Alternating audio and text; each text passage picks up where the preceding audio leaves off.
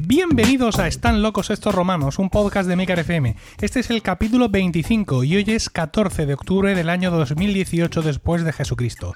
Toda la sociedad está alienada por la incultura, la chabacanería y la falta de sentido común. ¿Toda?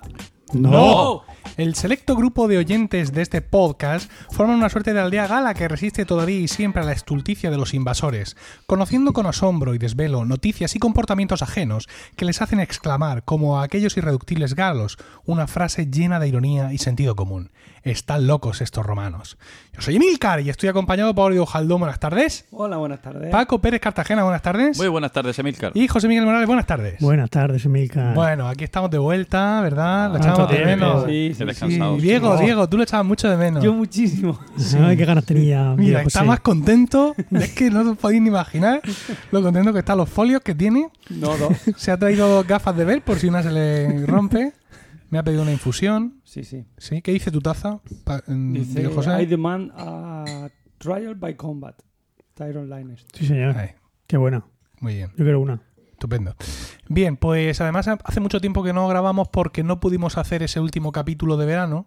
Es verdad. ¿no? Ese que correspondiente, entre comillas, al mes de julio, no hubo manera de cruzar agendas. Mi gente llamó a vuestra gente, pero No, no, No no, hubo puedo ser. manera. No puedo ser. ni siquiera pudimos quedar y hablarlo comiendo, tampoco, nada, Nada. todo un desastre.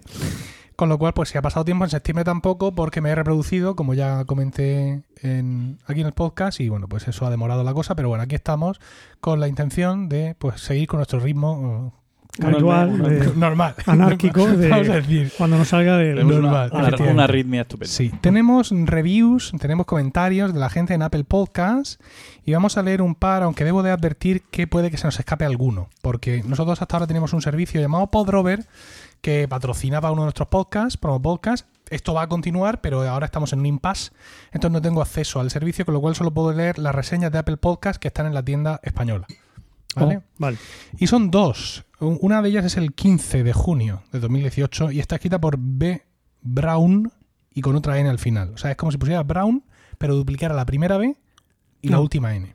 Ah, Nota- Marrón. mm, Marrón. mm, marrón. Nos da cinco estrellas y dice que delicioso, dice el título. Ole. Dice totalmente recomendable este podcast que mezcla con sabias y medidas dosis el cuñadismo, ciertos toques de, erudi- de erudición y el sentido del humor.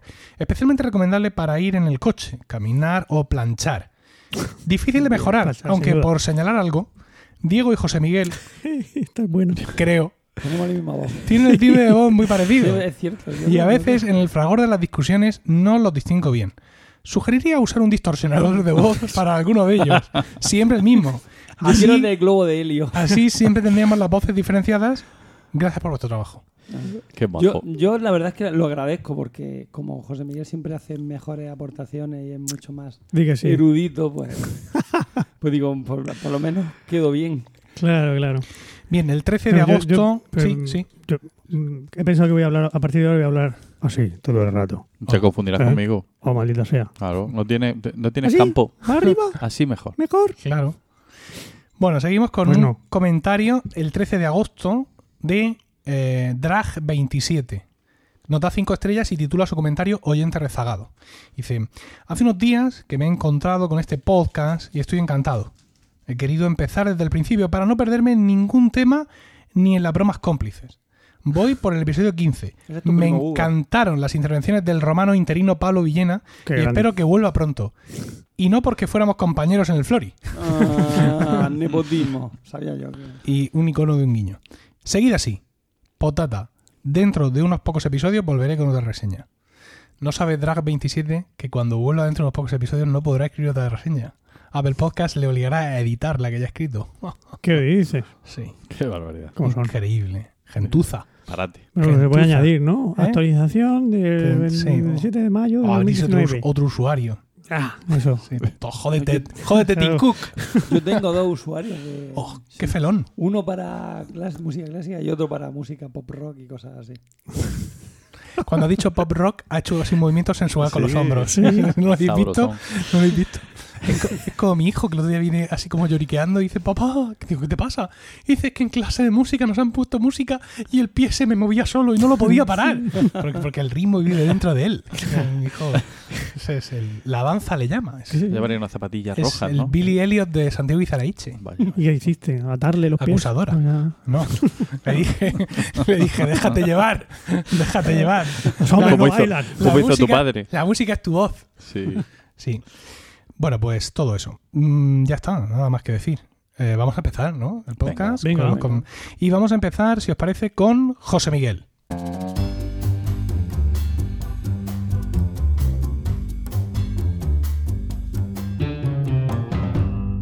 José Miguel. Hola.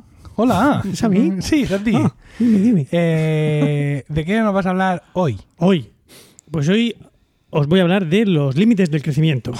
Vaya. Hombre. Y no me refiero a lo que, que- que a los A llegar a los 20 y pico 20, a ya no sé 21. qué sigue creciendo más. No, lo siento, pero no, eso os lo trataréis en Lactando otro día, quizá. vale. Venga. Hoy vamos a hablar de, de los límites del crecimiento económico. Ah, bien. ¿Vale? Y bueno, pues resulta que en el año 72, ahora, hace un ratico, ¿no? Que creo que fue el año que nació Paco. Sí, bueno, Sí. En 1972 te refieres, ¿no? Sí, sí, Ah, no, 72 DC no. En ese año nací, 1972, sí. Bueno, pues eh, una organización que se llama el Club de Roma, que sigue existiendo. Sí. ahora hablaremos un poquito más del Club de Roma, pues le encargó al MIT, ¿eh? el Instituto de Tecnología de Massachusetts, le encargó un, un informe sobre, sobre esto, ¿no? Sobre, a ver, qué es lo que va a pasar en el futuro, estos, estos ritmos de crecimiento que llevamos son sostenibles. ¿Estamos en la galleta, Emilcar? Naranja. Mm. y, y entonces, pues estos señores pues hicieron su trabajo. Un- 17 investigadores se juntaron. A, en la cabeza una señora, que ahora mismo no me acuerdo cómo se llamaba. El, Meadows se llamaba ella de apellido, pero Dan, Donna Meadows o algo así. Bueno, da igual. El caso es que el resultado de este informe fue un poco... mm, mm, bueno, ahora me diréis vosotros qué es lo que parece. La- las conclusiones podría... Y voy a leer textualmente para no cagarla. Decía algo así como que si el actual incremento de la población mundial, la industrialización, la contaminación, la producción de alimentos y la explotación de los recursos naturales se mantiene sin variación, alcanzará los límites absolutos de crecimiento en la Tierra durante los próximos 100 años. ¿Vale? O sea, Bueno. Esto fue en el año 72, pues de aquí al 2072. Cuando Paco cumpla los 100 años, pues habrá llegado a su... Ya no podré crecer más. Ya no podrá crecer más. Vale. se habrá acabado. Bueno. Eh, No, nos has dado un poco bajón ahora Sí, esto que has dicho. Hola, un poco de Darnos una buena ¿no? noticia. Bien, no, esa, es la, esa era la idea, dar, dar un poco de, de- de bajona. Pero con, con lo que ellos han dicho, ¿no? O sea, sí, con todos los condicionantes, lo que a mí me da la sensación es que el crecimiento económico tiene un límite sí o sí. O sea, Claro. que lo único es que si todas esas cosas se modifican, pues el límite del crecimiento económico vendrá más tarde. Bueno, lo que ellos proponen es el- lo que llaman la, el crecimiento cero, ¿no? O la, el creci- eh, No crecer, sí. Sí, que es lo que, lo que también se conoce como la economía del estado estacionario, que es algo que ya mm, en el siglo XVIII Adam Smith, que tanto oculta a los liberales que haya por aquí, Sí, a mí me gusta mucho Adam Smith. ese, tú, Venga. es, es que siempre había... que- Siempre hay uno, Pues- siempre hay uno. Lo pone el ayuntamiento. Pues ya, ya este señor había eh, eh, puso este, este concepto, ¿eh? el, el estado estacionario, que lo que venía a decir es que cualquier economía nacional, pues tarde o temprano, se establecería en un nivel estacionario. Se de- estanca. Sí, se estanca. Sí, no, es que, no ya que se estanque, no, no- él no lo. Porque eso tiene un, un matiz peyorativo, ¿no? Lo de estancarse. No, que la economía ni crece ni decrece, que se mantiene en un Bueno, estado pero una economía que no crece hoy en día se considera que es, que es negativo, siempre. Efectivamente. Ese, pero ese es, ese es el concepto neoliberal y el concepto capitalista a tope. Que, la, que, el, que el crecimiento, eh, que eso de dejar de crecer, implica la muerte. Y por eso es tan revolucionario lo que decían estos señores. Hmm. Decían que no, es que no, es que no seguir creciendo, al final lo que lleva es a. a, pues, A la muerte. Sí, llega, lleva- puede llevar a, a lo como decían ellos exactamente. Eh, daría como resultado una extra- extralimitación en el uso de los recursos naturales y su progresivo agotamiento, seguido, de aquí viene lo bueno, de un colapso en la producción agrícola e industrial y posteriormente de un decrecimiento brusco de la población humana. Claro. Claro. Esa es la parte menos bonita de todo, ¿no? Pues sí. ¿Y, y ese, y calcularon, tiene datos sobre el límite en cuanto estaba en, en cuanto a población o, o no lo tienes ahí? Eh, no, O sea, no, decían no, 10.000 no, pero- millones. Pero vamos, el, Eh. el informe este, si lo buscáis en, en inglés es Limits to Growth No, no, yo voy a buscar, Y- si no me lo traduce yo. o los límites de crecimiento, lo podéis buscar también O en está en español. latín o yo no lo leo. Exacto. Y tenéis, está por supuesto disponible no solo este, este estudio del año 72, sino que luego se ha ido, se ha ido renovando. El, el Club de Roma pues han hecho unos 43 eh, informes de este tipo desde su creación en el año 68 y hasta hoy pues tienen eso como 43, 43 informes de todo tipo, entre los que aparte de, estas actualizaciones que os digo, la última es del año 2012, creo recordar, en la que no hacen más que reafirmarse en sus en lo que dijeron en el año 72. Pero hay otros informes como uno de Juan Luis Cebrián, del año 98, que por lo visto este señor pertenece a- al Club de Roma también, que se llama La Red, y donde habla de, en el año 98, habla de cómo la Internet iba a modificar nuestras vidas y cómo iba, que, que- que por supuesto no lo he leído, pero que seguro que es apasionante. Sería curioso, sí. Mm. Pues eh, eh, clubofrome.org, ahí podéis ver la reseña. No sé si la si se puede descargar o habrá que pagarlo. No, no, no, he llegado a tanto. Bueno. Eh, pues eso, el Club de Roma, pues como decía, se formó en el año 68 por un grupo de pensadores de todo tipo, de científicos, tecnólogos y y porque están preocupados por el futuro del planeta sigue a día de hoy sigue activo y entre sus miembros honoríficos tenemos a, por ejemplo a nuestros queridos reyes eméritos Ah, don Juan Carlos y doña Sofía. Uy, otro, otro español que hay es eh, Federico Mayor Zaragoza por ejemplo también. Ese me cae a mí muy bien. sí ese es un gran hombre. Eh, no digo yo que el rey emérito no lo sea pero No, no, sí lo digo. Yo no he dicho, yo no, yo no digo nada. Bueno Joder, que Y- parece que tenéis miedo. No, no, Si no. quiero pensáis decir- que no es un gran nombre, decirlo claramente. no, yo pienso que el, mm, Juan Carlos llegó a ser un gran hombre cuando le tocó serlo. Y ahora Sí. ya no lo es. Ahora no lo sé. Ahora está. es jubilado. alto es alto Ahora está sí. jubilado. Ha alcanzado los límites Pero de su cuando crecimiento. murió Franco, dio un paso al frente que hay que honrarle. bueno de eso, de eso hablaremos después De honrar a Franco, sí. sí bueno Di- Digo, José, nunca te había visto tan monárquico. Es que después de, de estudiar sobre Franco me he vuelto un poco monárquico. Es como toda, Dios mío como toda esa ralea de republicanos en Twitter Mm. y que, que ahora están tirándole piedras a, a Pedro Sánchez porque al terminar se puso al lado del rey porque no sabía dónde tenía que ir o si lo sabía o le habían dicho que se pusiera allí. Se cree el rey de España, pero usted no es republicano. Ah, deja- déjame tranquilo. No, no- no entiendo, ¿qué pasa? ¿En la Yo fiesta creo que los que lo critican-? No, me he Yo creo que los que lo critican no son los republicanos, son los de derecha. Son Lo los critican por ponerse al lado del rey. Claro. Monárquico y ¿Pero qué los pasa? que ¿Que no se ha son puesto monárquicos. al lado de la... Eh, el besamanos este. Sí, Vale, entonces entra Pedro Sánchez con su mujer, saludan a los reyes sí, Y se ponen al lado. y se ponen al lado. sí. Entonces, mm, viene detrás la presidenta del Congreso, Sí. saluda a los reyes y Mm. ve allí a Pedro Sánchez y Y lo saluda también. Ah. Entonces viene uno, de, viene uno de protocolo horrorizado, Sí. Pero, pero con mucho estilo. completamente histérica, y se lo lleva de allí. Y le dice, A y, se, a Pedro Sánchez dice muy enfadado. Entonces, Pero pues, es Joder, que no dicen han que, se ha equivocado de protocolo. Entonces, luego han dicho que es que habían quedado en que se van poniendo ahí Pedro Sánchez, la mujer, eh, Ana Pastor, no sé quién más El venía, marido. alguien del Consejo del Poder Judicial y tal, se hacen una foto y luego ya entran los demás dando, dando las palmas. Mira eso. Se- Siguen saludando. Ah, Pero no, todavía no, eso es mentira. La Casa Real lo ha dicho para salvarle el culo a Pedro Sánchez porque es que su problema es que se cree el rey de España. Ah, y es pues un una ignorante y un explicación mucho paleto. mejor. Y un paleto. Pero eso no han dicho los republicanos. Son sido los... Los que no son republicanos. Eso. Los de intereconomía. Gentuza. Sean quienes sean. La, la explicación es mucho más sencilla. Pedro Sánchez juega al baloncesto. Entonces los jugadores cuando se saludan van pasando y cuando saludan se ponen a, a saludar a los que Claro. vienen después. Claro. Eso es la... Claro que sí, señor. que sí. Sí, señor. Claro que sí. Vale. Bueno, sigo. Coño, que ya me estáis desviando el tema. Uy, se enfada El- mucho de es que pronto. el tema. Esto es lo que critica Pedro Sánchez por ponerse al lado del... Bueno, en fin. Que, mm, que bueno, que, que todo esto, todo el informe aquel viene de una simulación que hicieron, porque coño, son, son del MIT, pues ellos hacían las cosas con, con los ordenadores de la época. ¿eh? No Hacían una, Eso de tarjeta, ¿no? eso de, de- con tarjetas perforadas, seguramente, sí. Ahí con- y, y utilizaban un programita que se llamaba el, el World 3 o World 3 para los que de Burgos. Y la, y la- y la simulación se basaba en las siguientes variables. ¿eh? Primero, la población mundial. La producción de comida. Dos. Tres, la industrialización. Cuatro, la polución y cinco, el consumo de recursos naturales no renovables.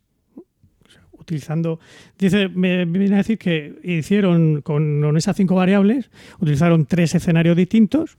En dos de ellos, el- la simulación llevaba al colapso mundial y a la muerte de millones de personas. Y el tercero no, el tercero sí parece que llevaba a un mundo estable y de color de rosa. Bueno. Un mundo ideal. Eso es, eso es. Aladín. Aladán, Aladín. Dios santo.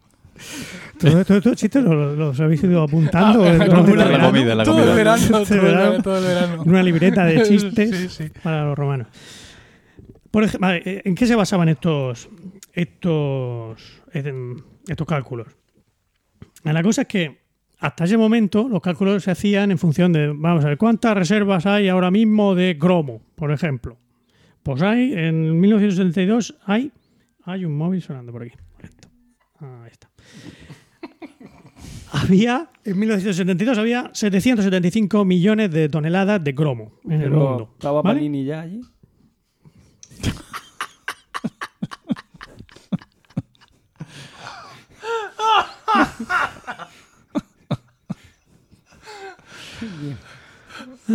Señor. Te ha esperado porta, porta gallola. Ha sido espectacular. O sea, Sí, sí. Ha saca la ala montera, lo ha brindado. Ha hincado rodilla en el albero. Yo sé que esto es, es poco popular hablar con este lenguaje, pero Sí, sí. ha sido así. No, es muy popular. Bueno, ¿Sabéis que, ¿sabéis que en, en- en Portugal los toros son de izquierdas? ¿Qué? ¿Cómo? Sí, sí. que Pero el toro- el- a ver, aquí en Ah, España el tema de, de- Ah, la los que defienden el- Sí. los toros son principalmente la gente de derecha. Sí. En Portugal es al revés. O sea, la gente, es la gente de izquierda la que, la que defiende el, el toreo sí. y los de derecha los que lo atacan. Eh, Vaya. eh, Los portugueses siempre al revés. Bueno, pues eso, había Como te oiga la mujer de Voladín, te vas a 775 enterar. millones de toneladas métricas de ese elemento que no voy a repetir. Y se, y se, y se sacaban, pues todos los años se utilizaban como 1,85 eh, millones. Millones. ¿no? Entonces ellos echaban el cálculo, dividían y eh, 75 entre 1,85, pues tenemos Para 200 y pico años. para 200, para, no, para 418, concretamente, ¿no? Claro, pero resulta, lo, lo que- el concepto que añade el estudio este es que eh, tiene en cuenta el crecimiento del consumo, porque en aquella época el consumo de, de cromo crecía un 2,6% al año. Esto, claro, con los- lo, lo de los 400 y pico años no tenía en cuenta que, que el consumo iba creciendo. Claro. Entonces, si tienes en cuenta ese consumo y mantienes estable ese consumo del 2,6% al año, pues solo tienes cromo para 95 años. Madre mía. ¿vale? Y esto pues, te hace, pues tienes el problema con, con el resto de... Con todos, Pues los un demás, ejemplo de, de- con todos los demás recursos no renovables. ¿vale? En una palabra, bueno, lo que venían lo que vienen a decir es eso, que en un planeta limitado las dinámicas de crecimiento exponencial, tanto de población como de producto per, cápita, pues no son sostenibles. Entonces, el- lo que ellos proponían es lo que hemos estado comentando antes. Hay que buscar una, una, una economía de crecimiento cero. Ellos hablaban de crecimiento cero. A partir de ahí es cuando empezó a hablarse del crecimiento sostenible. Eh, cero, cero tampoco. No, vamos a crecer un poquito, pero bien. Pero el problema es que eso bueno, no está funcionando. No. Porque tú está muy bonito, sí, vamos a crecer, pero, pero bien, pero no, no pasa así. La gente, el, el crecimiento, el- las curvas que predecían los, los dos escenarios más pesimistas del, del estudio aquel, pues están, vienen a confirmarse. Y, y esto del crecimiento sostenible, pues no, no está funcionando. Ahora, en su momento, y, sigue habiendo gente que lo critica, que dice que no, no se lo cree, que todo es muy alarmista, que exagerados que sois. eh, que dicen que la metodología no ha sido válida, que si los datos que se utilizaron de entrada no, no eran válidos. No citan un, un dicho, una máxima muy típica en la informática, que es el eh, garbage, garbage in, garbage out. O sea, si entra basura, lo que sale es basura. ¿no? Si los datos de entrada no sirven, pues los datos de salida tampoco te sirven. Pero insisto, eh, las sucesivas revisiones que ha hecho el propio Club de Roma y otros estudios que han hecho eh, investigadores independientes, pues no han hecho más que ir Confirman. confirmando las, previsiones, las previsiones. Que también hay estudios que las desmienten, pero la mayoría de los estudios no- lo que están haciendo es confirmarlo. Problema, ¿qué hay? Pues que, ¿qué hacemos? ¿Qué leche podemos hacer? Porque primero, si la gente, si, no todos estamos convencidos de que esto sea verdad, pues no sé si vosotros tres ahora mismo estáis convencidos de- del problema, pero alguno de vosotros, pues, exagerado. Si, si crecemos poquito, seguro que, que tiramos para adelante. Hay mucha gente que no, que no, que no se lo cree.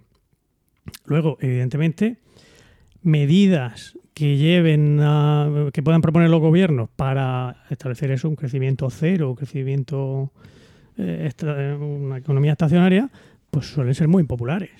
No, No puedes ah, poner ayudas a la... Natalidad.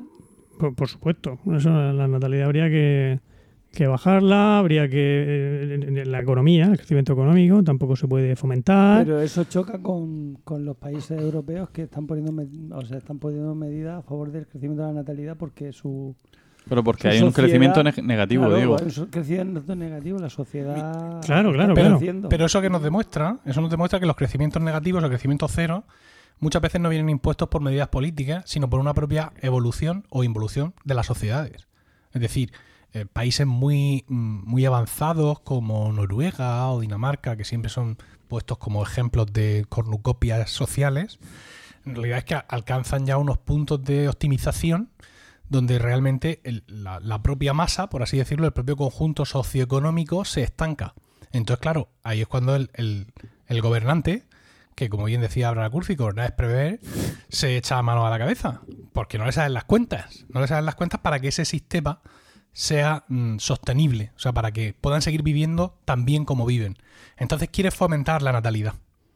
Claro, pero porque ya parte de un crecimiento cero que se ha conseguido solo, por así decirlo, porque la propia sociedad se ha acomodado.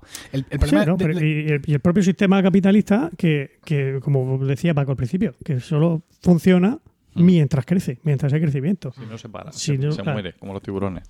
Pero es que además hay otra cuestión adicional y es que todos estos estudios parten de información macroeconómica, lo cual ya desde mi punto de vista debilita el estudio. ¿Por qué? Porque el crecimiento desgraciadamente no es uniforme, al igual que las situaciones actuales no son uniformes. Nosotros, mm, en España, no es que seamos el país más avanzado de Europa, pero sí podríamos permitirnos el lujo de ir haciendo equilibrios en lo que se refiere a contaminación, consumo de recursos naturales, energías renovables, es decir, ir un poco apretándonos el cinturón. Yo he comentado mucho en mis, en mis podcasts, por ejemplo, que para mí tener un coche eléctrico no es más barato. O sea, me- a mí en concreto me sale más caro porque no hago los suficientes kilómetros a la semana para que sea una operación rentable. Pero yo me puedo permitir tener conciencia ecológica. Quien no se puede permitir tener conciencia ecológica es Nigeria. Efectivamente, claro. Entonces, ahora yo voy a Nigeria y decirle, no, muy mal, no se quema gasóleo para crecer. Y me dice Nigeria, no, tú has estado 50, 60, 80 años lanzando mierda a, a- a la atmósfera para poder crecer y hacer tu fábrica y ahora que me toca a mí, ahora soy yo el, que, va a destruir el, planeta. Efectivamente, el que tiene que estar mm, acunando a la mariquita. Venga, hombre.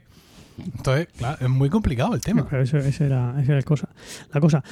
Que, pero, pero voy más allá. Es que ni siquiera aquí los que nos podemos, los países que nos podemos permitir tener conciencia ecológica quieren los gobiernos ni mucho. Mira, sin ir más lejos, lo que pasa en Madrid con el con lo de Carmena y el tráfico.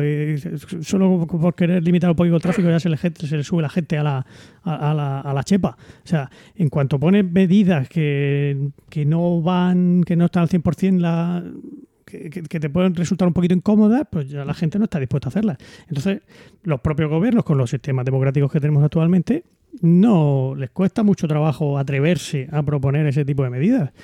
Y además, las medidas que, que podrían llevar a, a solucionar esto son medidas a largo plazo.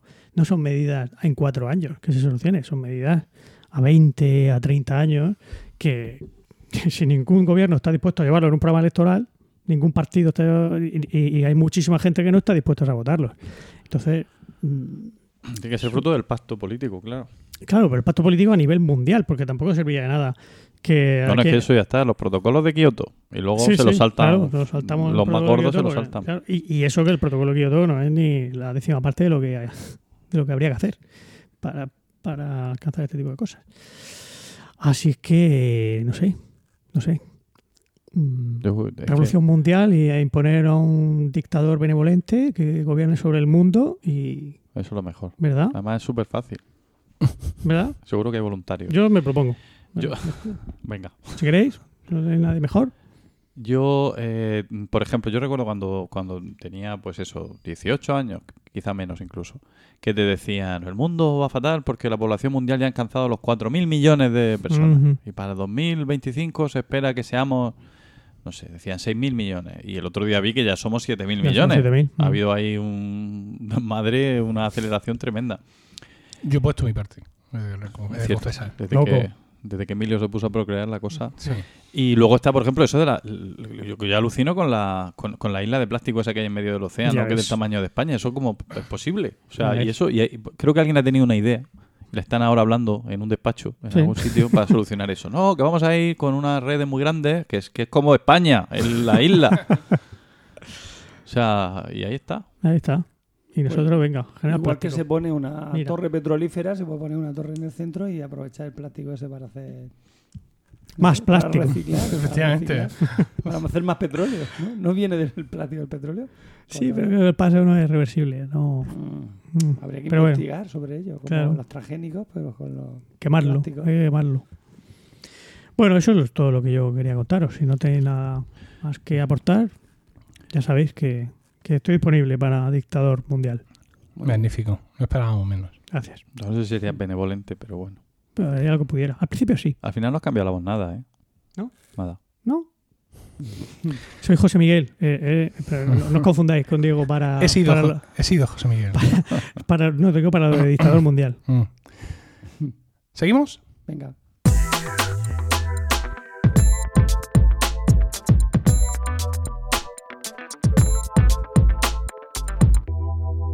Bien, pues seguimos y ahora me toca a mí con un tema mm, a la par de emocionante que el de José Miguel y es eh, el- la vacante que se acaba de cubrir en el Tribunal Supremo de los Estados Unidos y el singular personaje que, que ha sido designado por Donald Trump para cubrirla, que es Brett Kavanaugh. Y toda la polémica que se ha desatado en torno a su nominación y confirmación. Esto supongo que a muchos os ha traído de cabeza. Eh, y aquí estoy yo para traer respuestas, evidentemente, porque ya entiendo que hay situaciones tensas entre, entre algunas, Pues sí. incluso la familia, los, los domingos. No voy a comer a casa de tu padre porque. Es un eh, tema no muy de cuñados. Sí, efectivamente. Eh, He de decir que a mí sí me ha traído de cabeza, porque he seguido la actividad, o sea, he llegado a soñar con el tema. Madre mía. Sí, sí, sí, sí, sí. Bueno, básicamente. la verdad. ¿Qué has soñado? sí, no, no, que soñaba con. con, que- el que Tribunal Supremo de los Estados Total, Unidos. me, me despertaba pensando en el, en el Brett Kavanaugh y en no sé cuánto, y cuando, no, cuando eran la- las sesiones de confirmación, y en lo que Kamala Harris le había preguntado, y se, lo he pasado fatal. Vale, vale. Entonces, esto es- para mí es un poco de... No, Brett. Brett como pan. Brett, Brett, Ah, Brett. sí, Ah, Brett. pensaba que era Fred. No, es Brett Kavanaugh. Vale. Eh, lo he pasado muy mal, entonces pues esto viene a ser un poco también para mí de... eh, de un poco como Terapia. Terapia, sí, terapia. Bueno, lo fundamental es, eh, podríamos decir, mm, otros, otras personas que no sean norteamericanos, mm, pues usando cierta... eh, ¿A qué viene esta vaina? ¿no? ¿No? Podríamos, por ejemplo, ¿Qué- de- qué he O esta verga, que también. podríamos ¿Qué he decir, eh, eh, este- esta, esta pinche noticia, ¿no? Güey, ¿Por qué, por qué es tan importante? ¿no? ¿Quién, quién, quién está en el Tribunal Supremo español? acabamos de perder los pocos oyentes que teníamos de México. El- no, no, quiero decir, por, por un poco por, por decir esto, ¿por qué demonios importa, no? ¿Quién está en el Tribunal Supremo eh, eh, español? Bueno, en el equivalente, por nosotros tenemos el Supremo y luego el Constitucional. ¿vale? Con lo cual, nuestro equivalente al Supremo de ellos es nuestro Constitucional. Bueno, Sí. tomando las distancias, pero venga. Sí. ¿Quién está ahí? No, y sobre todo, ¿a quién le importa? ¿No? Sí. Que debería importarnos a todos, pero eh, ¿hay alguien que no sea, digamos, un profesional de la materia que se sepa el nombre de todos los eh, magistrados del Tribunal Constitucional y que recuerde cuándo se nombró al último y en qué circunstancias y, y cómo fue todo aquello? No. No. No. Sin embargo, en Estados Unidos parece que la cosa está muy candente. De hecho, eh, este no es el primer eh, magistrado del Tribunal Supremo que nombra a Donald Trump, es el segundo. Eh, había una vacante que iba a nombrar él y mm, no me recuerdo el nombre del señor que puso, un- evidentemente un juez conservador, y había muchísima gente, de hecho el propio Donald Trump dice que él sabe que parte de su victoria electoral es por l- la vacante del Tribunal Supremo, es decir, porque él ya manifestó a quién iba a proponer para rellenar la vacante que le tocaba a él rellenar y que eso hizo que mucha gente le votara a él, para que ese juez estuviera en el Tribunal Supremo. O sea, a este nivel ese es el tema. O sea, tú cuando vas a votar, ah, por supuesto, votas a los tuyos, así se, se les haya encontrado devorando niños, ¿no? Eso por supuesto. Pero de ahí a saber tú a quién han nombrado o a quién nombrarán o a quién propondrían para ninguna cosa, ni de coña. Bueno, en cualquier caso, el tema aquí es muy candente, muy candente porque el Tribunal Supremo de Estados Unidos tiene una composición muy curiosa. Son nueve magistrados que lo son hasta la muerte. Una vez que los nombran, ahí se quedan para toda la vida. Entonces los propone el presidente cuando existe una vacante y tiene que confirmarlos el Senado. Que eso es un poco todo el ruido mediático que hemos tenido, que son las sesiones de eh, Brett Kavanaugh ante el- un comité formado por senadores, el comité ad hoc, haciéndole preguntas, tal, tal, para ver su valía, y luego con todo eso te vas a una votación en el pleno del Senado. Y si gana, como siempre en Estados Unidos, al día siguiente está jurando. Aquí en España ya da- Bueno, da igual lo que eso. ganes y como votes, que el nombramiento tuyo ya llega a los dos meses. Para no agobiar a la gente. Bueno, el caso es la que. separación de eh, poderes también mola allí, ¿eh? Sí, no, ahora, ahora hablaremos de eso. El caso es que eh, el- allí son nueve y eh, en los últimos años estaba funcionando de una manera muy equilibrada para los estadounidenses. Eh, resulta que Ronald Reagan, ni más ni menos, nombró a un juez que era eh, Anthony Kennedy. Y este hombre se ha mostrado tan conservador como eh, progresista. Mm. Daba una de cal y otra de arena. Entonces teníamos Ya es raro que Reagan. Sí, Teníamos cuatro jueces conservadores, teníamos cuatro jueces progresistas y Kennedy que hacía de bisagra y que estaba en medio y que pues daba uno, uno, otro. Una cal y otra de arena. Efectivamente. Entonces, eh, su voto es el que ha decidido las votaciones ajustadas durante pues, desde los 80, evidentemente. Eh, Cuando la, el- la- la vacante que tenía que cubrir Donald Trump era una vacante conservadora y la cubrió pues, con un señor conservador también, con lo cual la cosa se, seguía igual. ¿Qué es lo que pasa? Que Kenny dice que está muy viejo ya. Dice, "Ah, coñazo, hay que ir allí. Ah, me dejaron el despacho peor. Mm, ¿Qué no? Bisagra para un lado, para otro. Sí, y te llaman, oye, que esto. Para esta parte, para la otra. Y dice, yo me quedo en Massachusetts, allí pescando, al lado del MIT, No, y ya está. Entonces el hombre dimite de pronto. Y claro, gran Hostia. aceptación. Evidentemente ahí está Donald Trump para proponer a Brett Kavanaugh, que pues eh, hace que, los otros cuatro conservadores sean rojos peligrosos. Ah, pero, digamos, la cosa, mm, en principio, quedaría ahí y ya está. ¿A quién va a proponer Donald Trump? ¿No? Claro. ¿A quién va a proponer? ¿A la mujer de. de- a, a Mal Clooney? No. Tiene que proponer a un pájaro de su, de su calibre. ¿Qué es esa? ¿A Mal Clooney? ¿A Mark Clooney? ¿Qué es Mark Clooney? Pues me sabe mal decirlo, pero es la esposa de, de George Clooney. Pero más que eso, o sea, antes de ser la esposa de George Clooney y después incluso, Sí. es que no recuerdo su apellido de soltera. Era un ilustre, Eh, jurista. E- Es una abogada internacional de derechos Derechos humanos, humanos, de ¿no? pelear en la ONU, de morder el cuello a la gente y todo Ah, eso, qué tío. Ah, entonces, ¿qué es, lo que, ¿qué es lo que pasa aquí? Aquí pasan dos cosas. Y es que ahora mismo tenemos un presidente republicano y una mayoría republicana en ambas cámaras. ¿Vale? Es decir, por eso a los republicanos los vemos siempre sedientos de sangre, ¿no? Con vísceras, porque están aprovechando, están regocijándose, además les queda relativamente poco, y están aprovechando pues para hacer todas las barrabasadas de supervillano que hacen los republicanos, porque están haciendo muchas cosas que son de, ya directamente de, de- de malvado de cómic, ¿no? Y dices tú, pero esta gente se está viendo a sí mismo desde fuera, no. Ah, eh, ocurre una cosa y es que estamos en un año electoral. Allí en Estados, Unidos se vota cuando toca. Y tú llegas a las votaciones como llegues, pero llegas. Entonces ahora tenemos los midterms en noviembre, que es una votación en la que se va a renovar la mitad del Congreso y creo que la mitad del Senado. La cosa pinta mal para los republicanos, porque evidentemente uno no puede ser un ser deleznable durante un año y medio y salir de rosita. Mm. O sí, Eh, Sí. y todo parece indicar que van a perder la mayoría en al menos alguna una de las dos cámaras.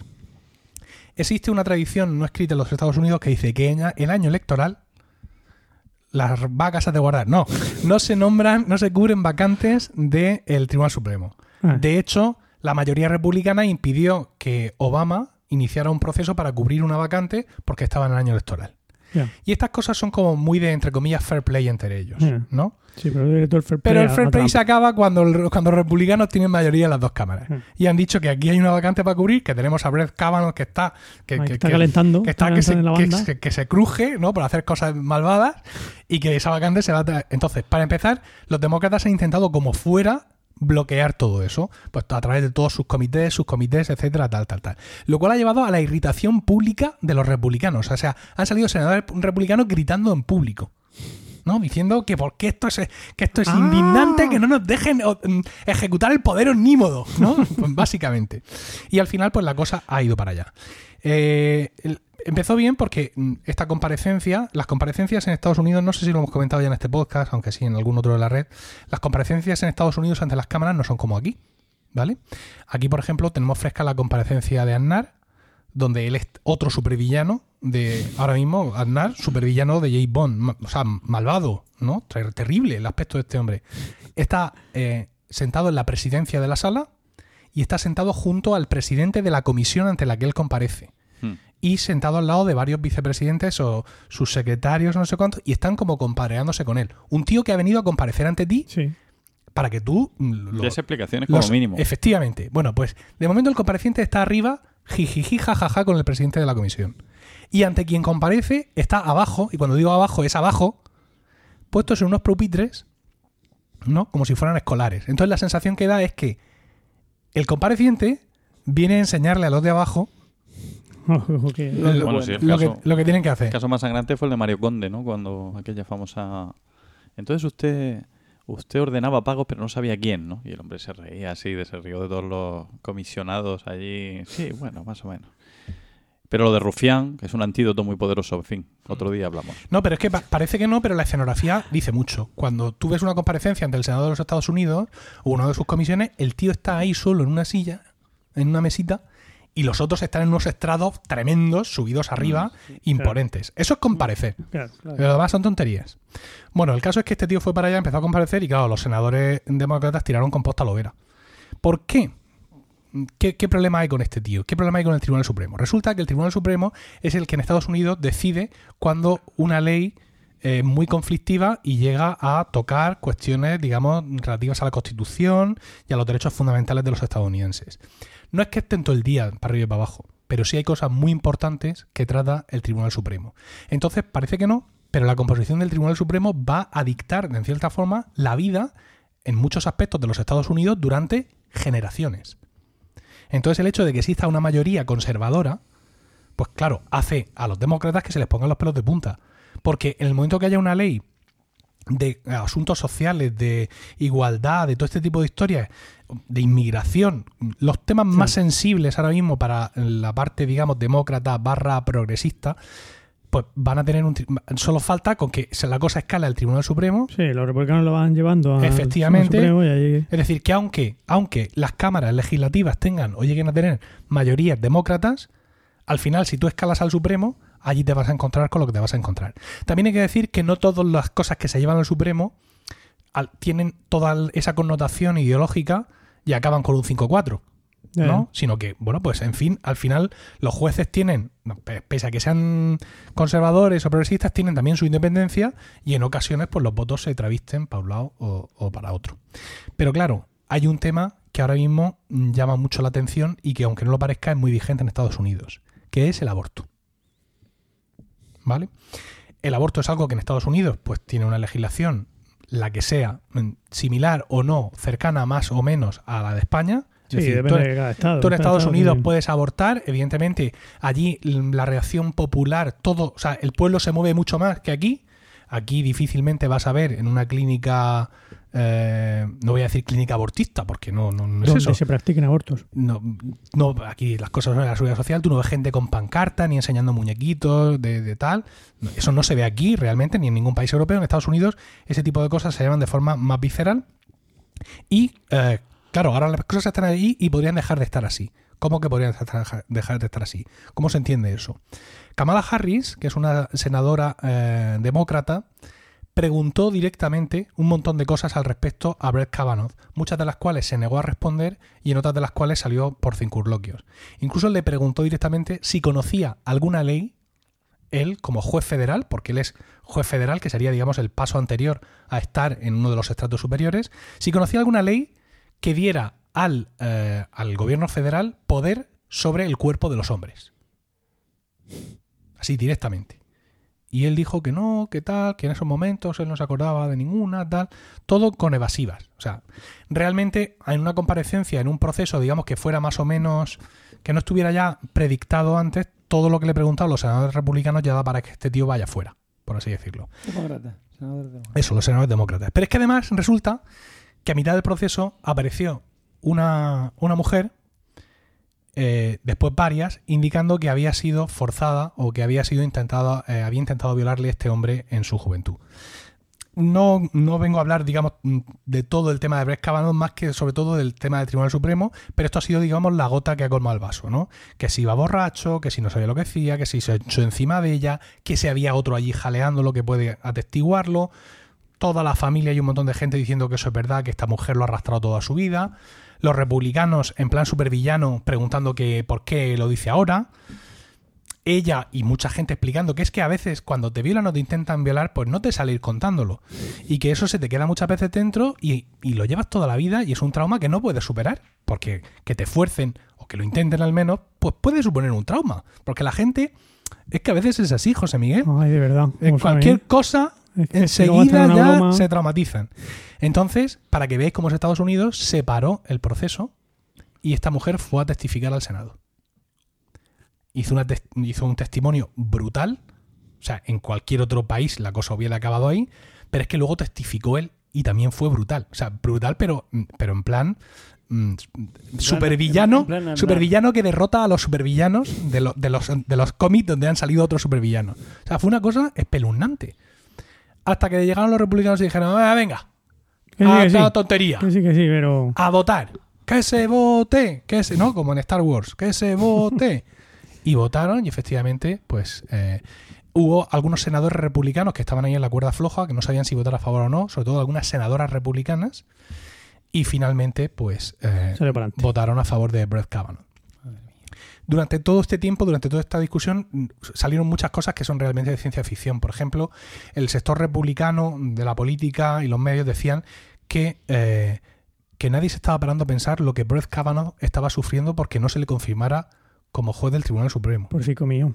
O sea, porque se le estaba negando esta confirmación y ese sufrimiento que él llevaba como juez blanco, eh, hombre, es una cosa que nadie estaba valorando. De hecho, en el. Washington Post publicaron un artículo, una columna en sentido irónico, diciendo, ¿cómo osáis? ¿Cómo osáis impedir que Brett Kavanaugh alcance el Tribunal Supremo? Es su derecho por nacimiento.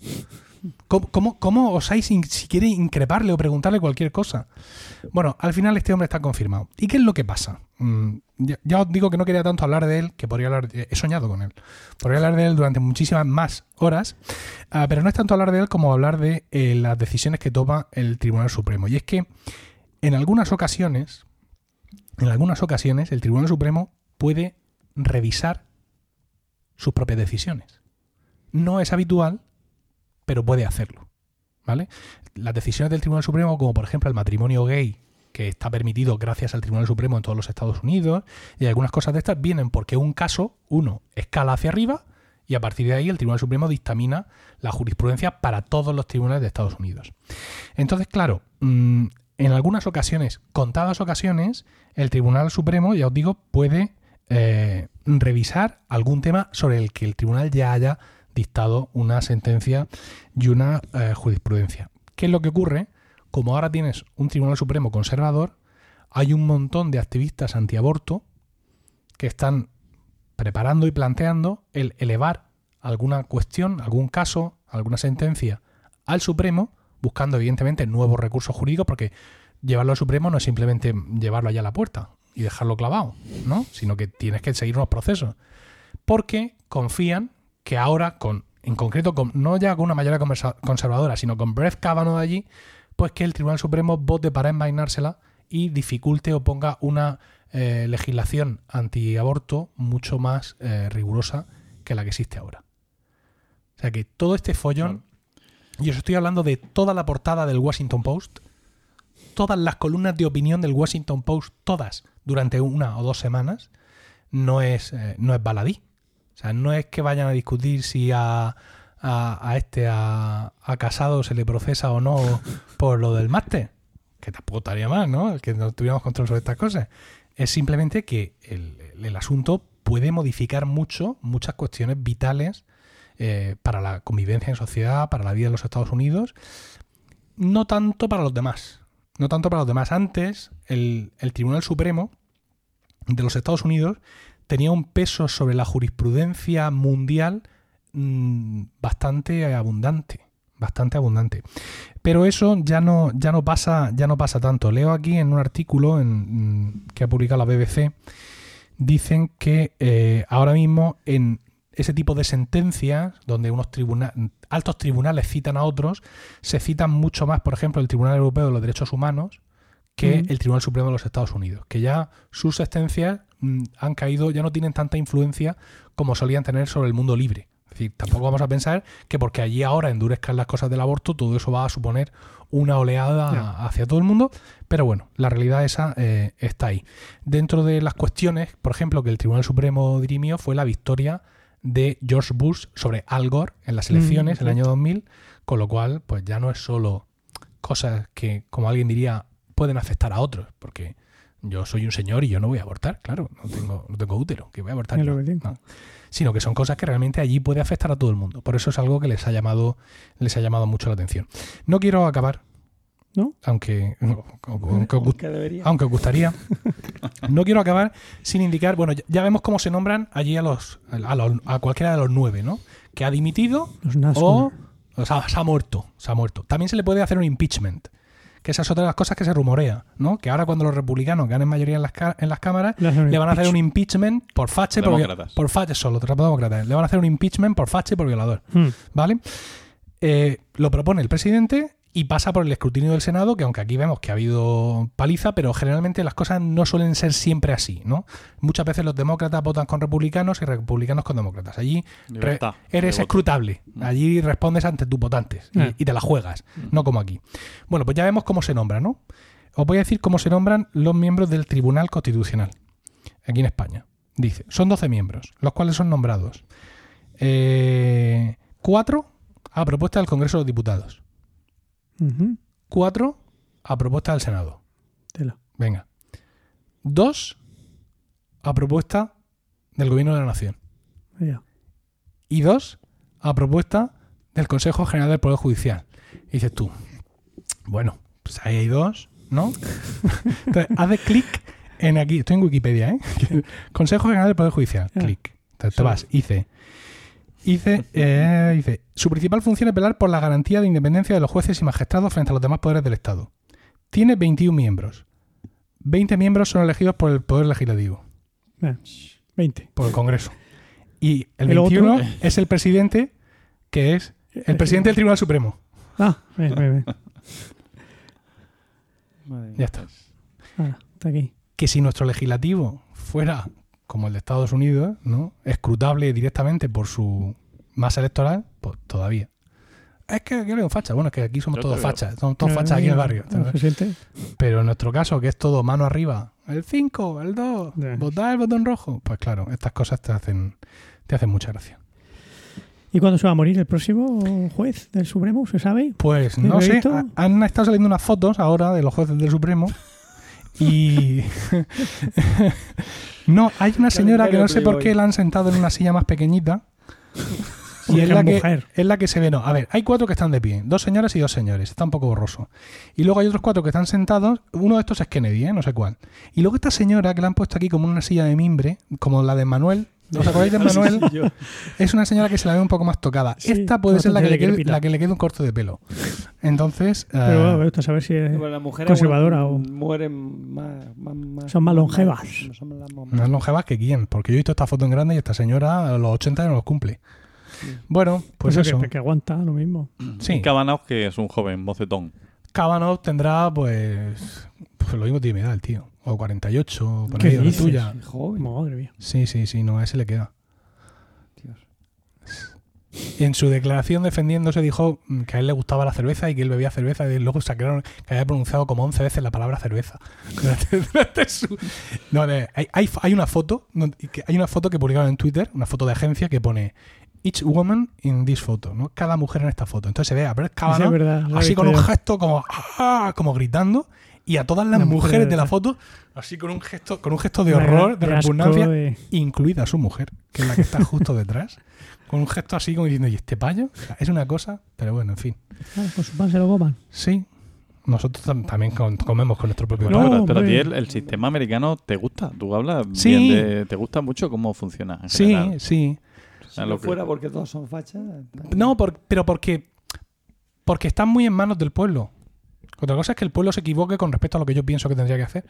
Que eso pues, ocurre en muchas naciones. Sí. No todas cumplen con lo que yo opino. Ya, eso, es algo pero que democracia, amigo, como diría Sí, rato pero- con el mercado. Pero es un sistema, es un sistema mm, que deja muchas cosas en manos de los votantes, aunque podamos entrar ahora mismo a que decir que no, porque luego tal es mentira, alguien desde abajo no puede llegar arriba, porque luego la financiación de las campañas de cada uno y los lobbies y tal. Sí, Sí, pero, pero- tiene cosas mejores claramente que el sistema español. pero a, los- a los diputados y a los senadores los arrinconan con las pancartas allí Claro. y se les cambia la color. O sea, la cosa. es y, y hay gente que ha cambiado voto y ha hecho cosas porque, mm, coño, es que me toca a mí que me elijan en noviembre. Incluso ha habido algún senador o diputado republicano que ha votado en contra de algunas de las medidas más, eh, más complicadas de Trump porque pensaban que eran una ignominia y, digamos, lo que ha hecho ha sido eh, suicidarse porque inmediatamente ha decidido que no se va a presentar a las elecciones, a la reelección en noviembre y va a morir matando. ¿Por qué? Porque sabe que habiéndose posicionado en contra de Trump no tiene ninguna, ninguna esperanza. Pero que esa norma que Trump quería imponer, pues que no era productiva para sus votantes, para su Estado, y vota en contra. Eso aquí no va a pasar en la vida. Jamás. Es decir, para aquí, aquí, para que alguien vote una ley en contra o a favor porque sea mejor o peor para su región de origen, es porque es un partido regionalista barra nacionalista. Esa es la realidad. Sí, sí, para que se salte la disciplina de voto. Para empezar, tiene una multa por el Congreso, por el reglamento de los grupos parlamentarios. El otro día hablaba de esto con Antonio Rentero, nuestro compañero de red, y decía que le estás convencido que esas multas Son ilegales. son ilegales, Claro. evidentemente.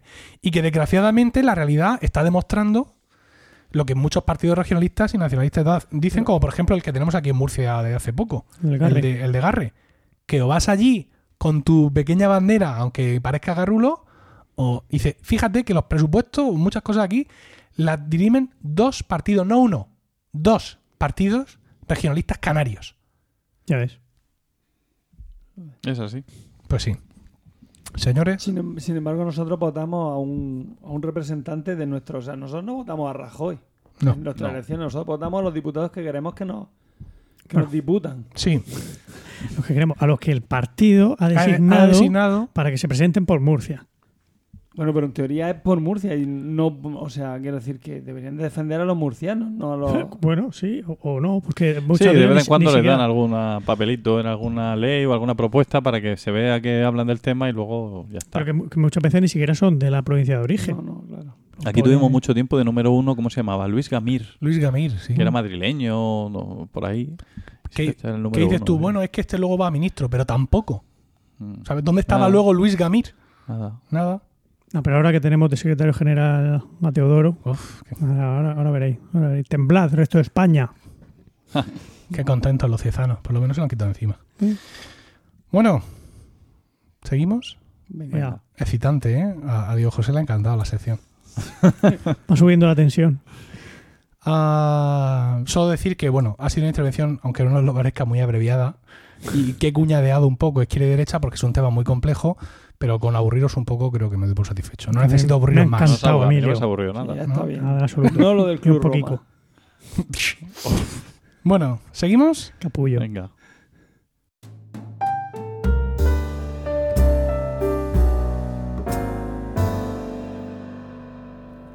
Y ahora le toca a Paco. Paco, cuéntanos.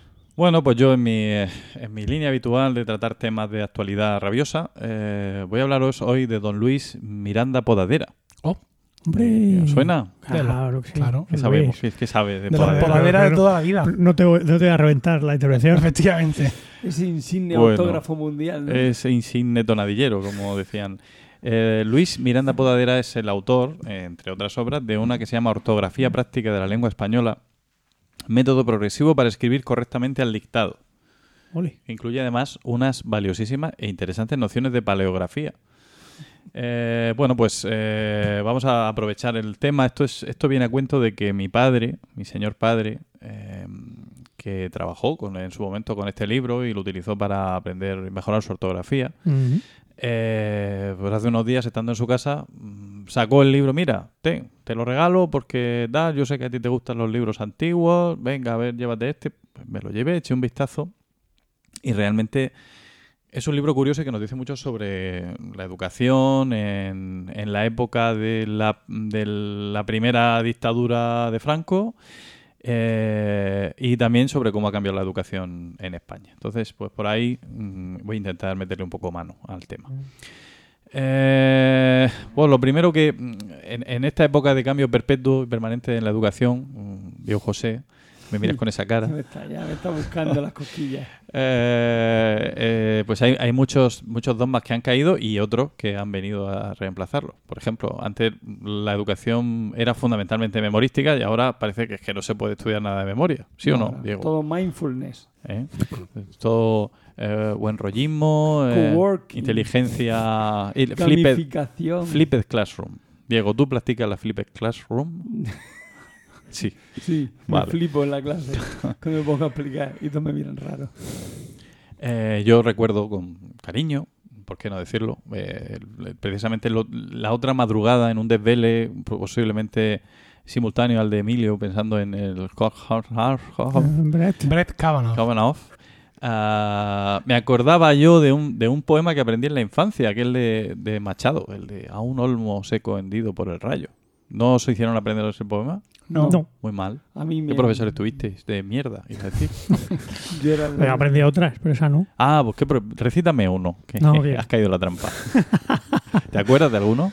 Me acuerdo de. No. Yo me acuerdo uno decía Marinerdito Delgado Luis Gonzaga de la Mar. Qué fresco era tu pescado acabado de pescar. Era de Alberti.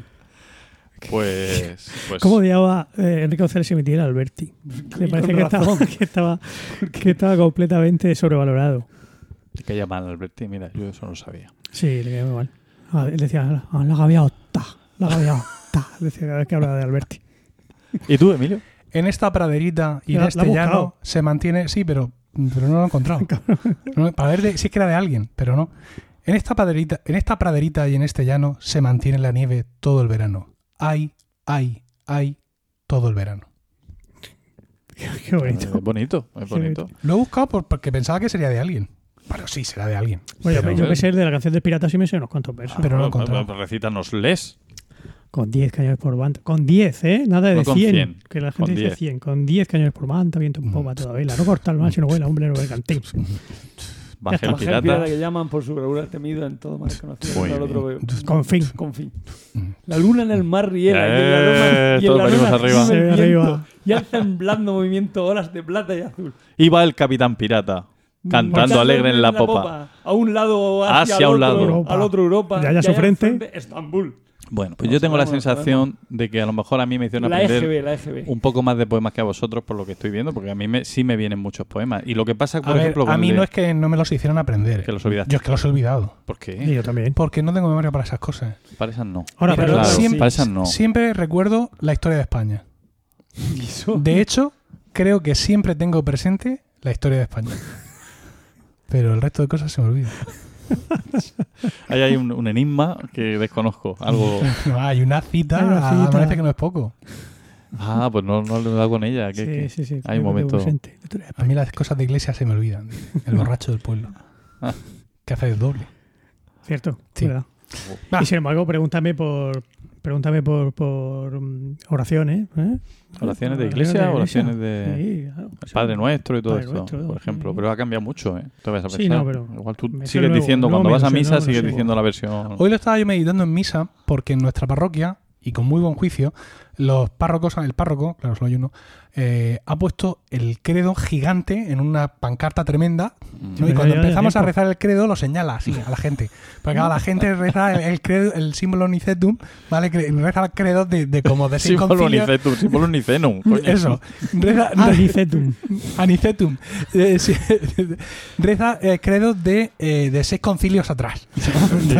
Entonces, es que, por ejemplo, en el credo ahora no dice su reino no tendrá fin. No. Fíjate.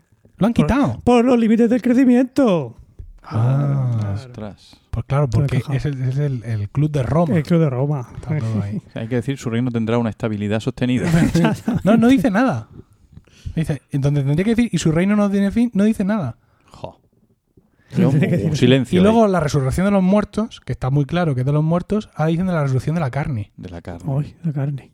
¿Y los huesos qué? Se quedan abajo. Yo qué sé. Las uñas. Yo entiendo que esas cosas no tendrían que cambiar. No. No no. El Padre Nuestro, por ejemplo, también lo han cambiado. Si lo rezáramos en latín no pasaría eso. Pero es que además es la oración que Él nos enseñó. O sea, Sí, porque no. el credo vas que vas. Pero el Padre Nuestro, que nos lo dijo el Mesías de viva voz, claro, ¿sabes? pero habría que recitarlo en arameo. hombre, es que el Mesías en aquel entonces no estaba, no tenía un Vete entorno socioeconómico saber. adecuado. ¿Sabes? Este sabe lo que El luego statu quiso quo, poner el evangelista. El statu quo, claro, los asirios. Claro, pero tengo yo pintada así. Había, mu- había mucha presión de los celotes. Eh. bueno, pues sí. Continúa. ¿De qué hablábamos? Eh, pues ya me acuerdo. Eh, Hay que traer temas. eh, sí, esto, esto es interesante, Diego, para Sí, ti. Pues no. divertido. Vamos a ver a dónde vamos a parar. Venga. Dice, José, te voy a dar una hostia. Dios mío. Tío. ¿Consagrada? No ha hecho falta ni, ni sembrar Es que- cizaña. es que te- te- te- Vienen sembrados baja- ya te de baja casa. todo. O sea, que te, te, te, te- te pone. Te baja. No, porque. flow. No, ¿Tienes, pero. tienes problemas para que te suba? Dios José. Mm, sí, mío. pues, hombre, tengo 48 años. Ah, Vale.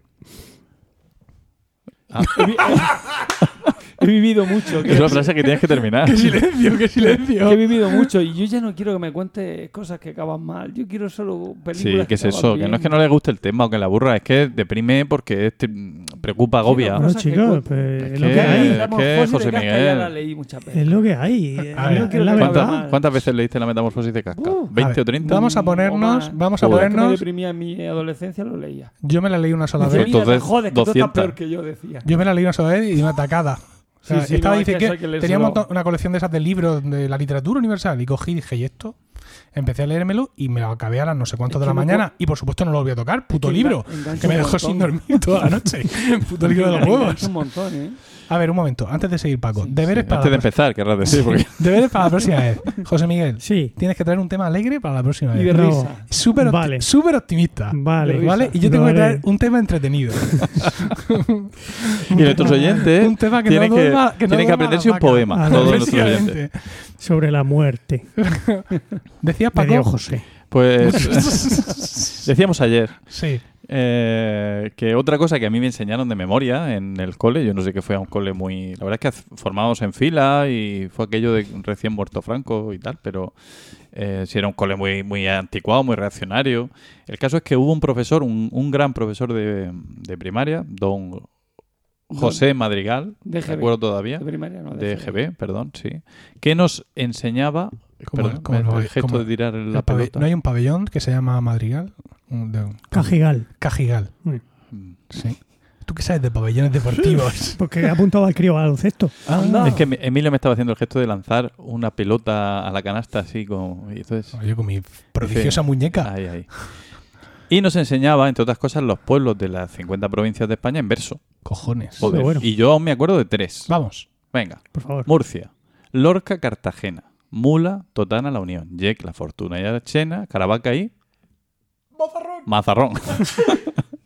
Es que iba a estornudar.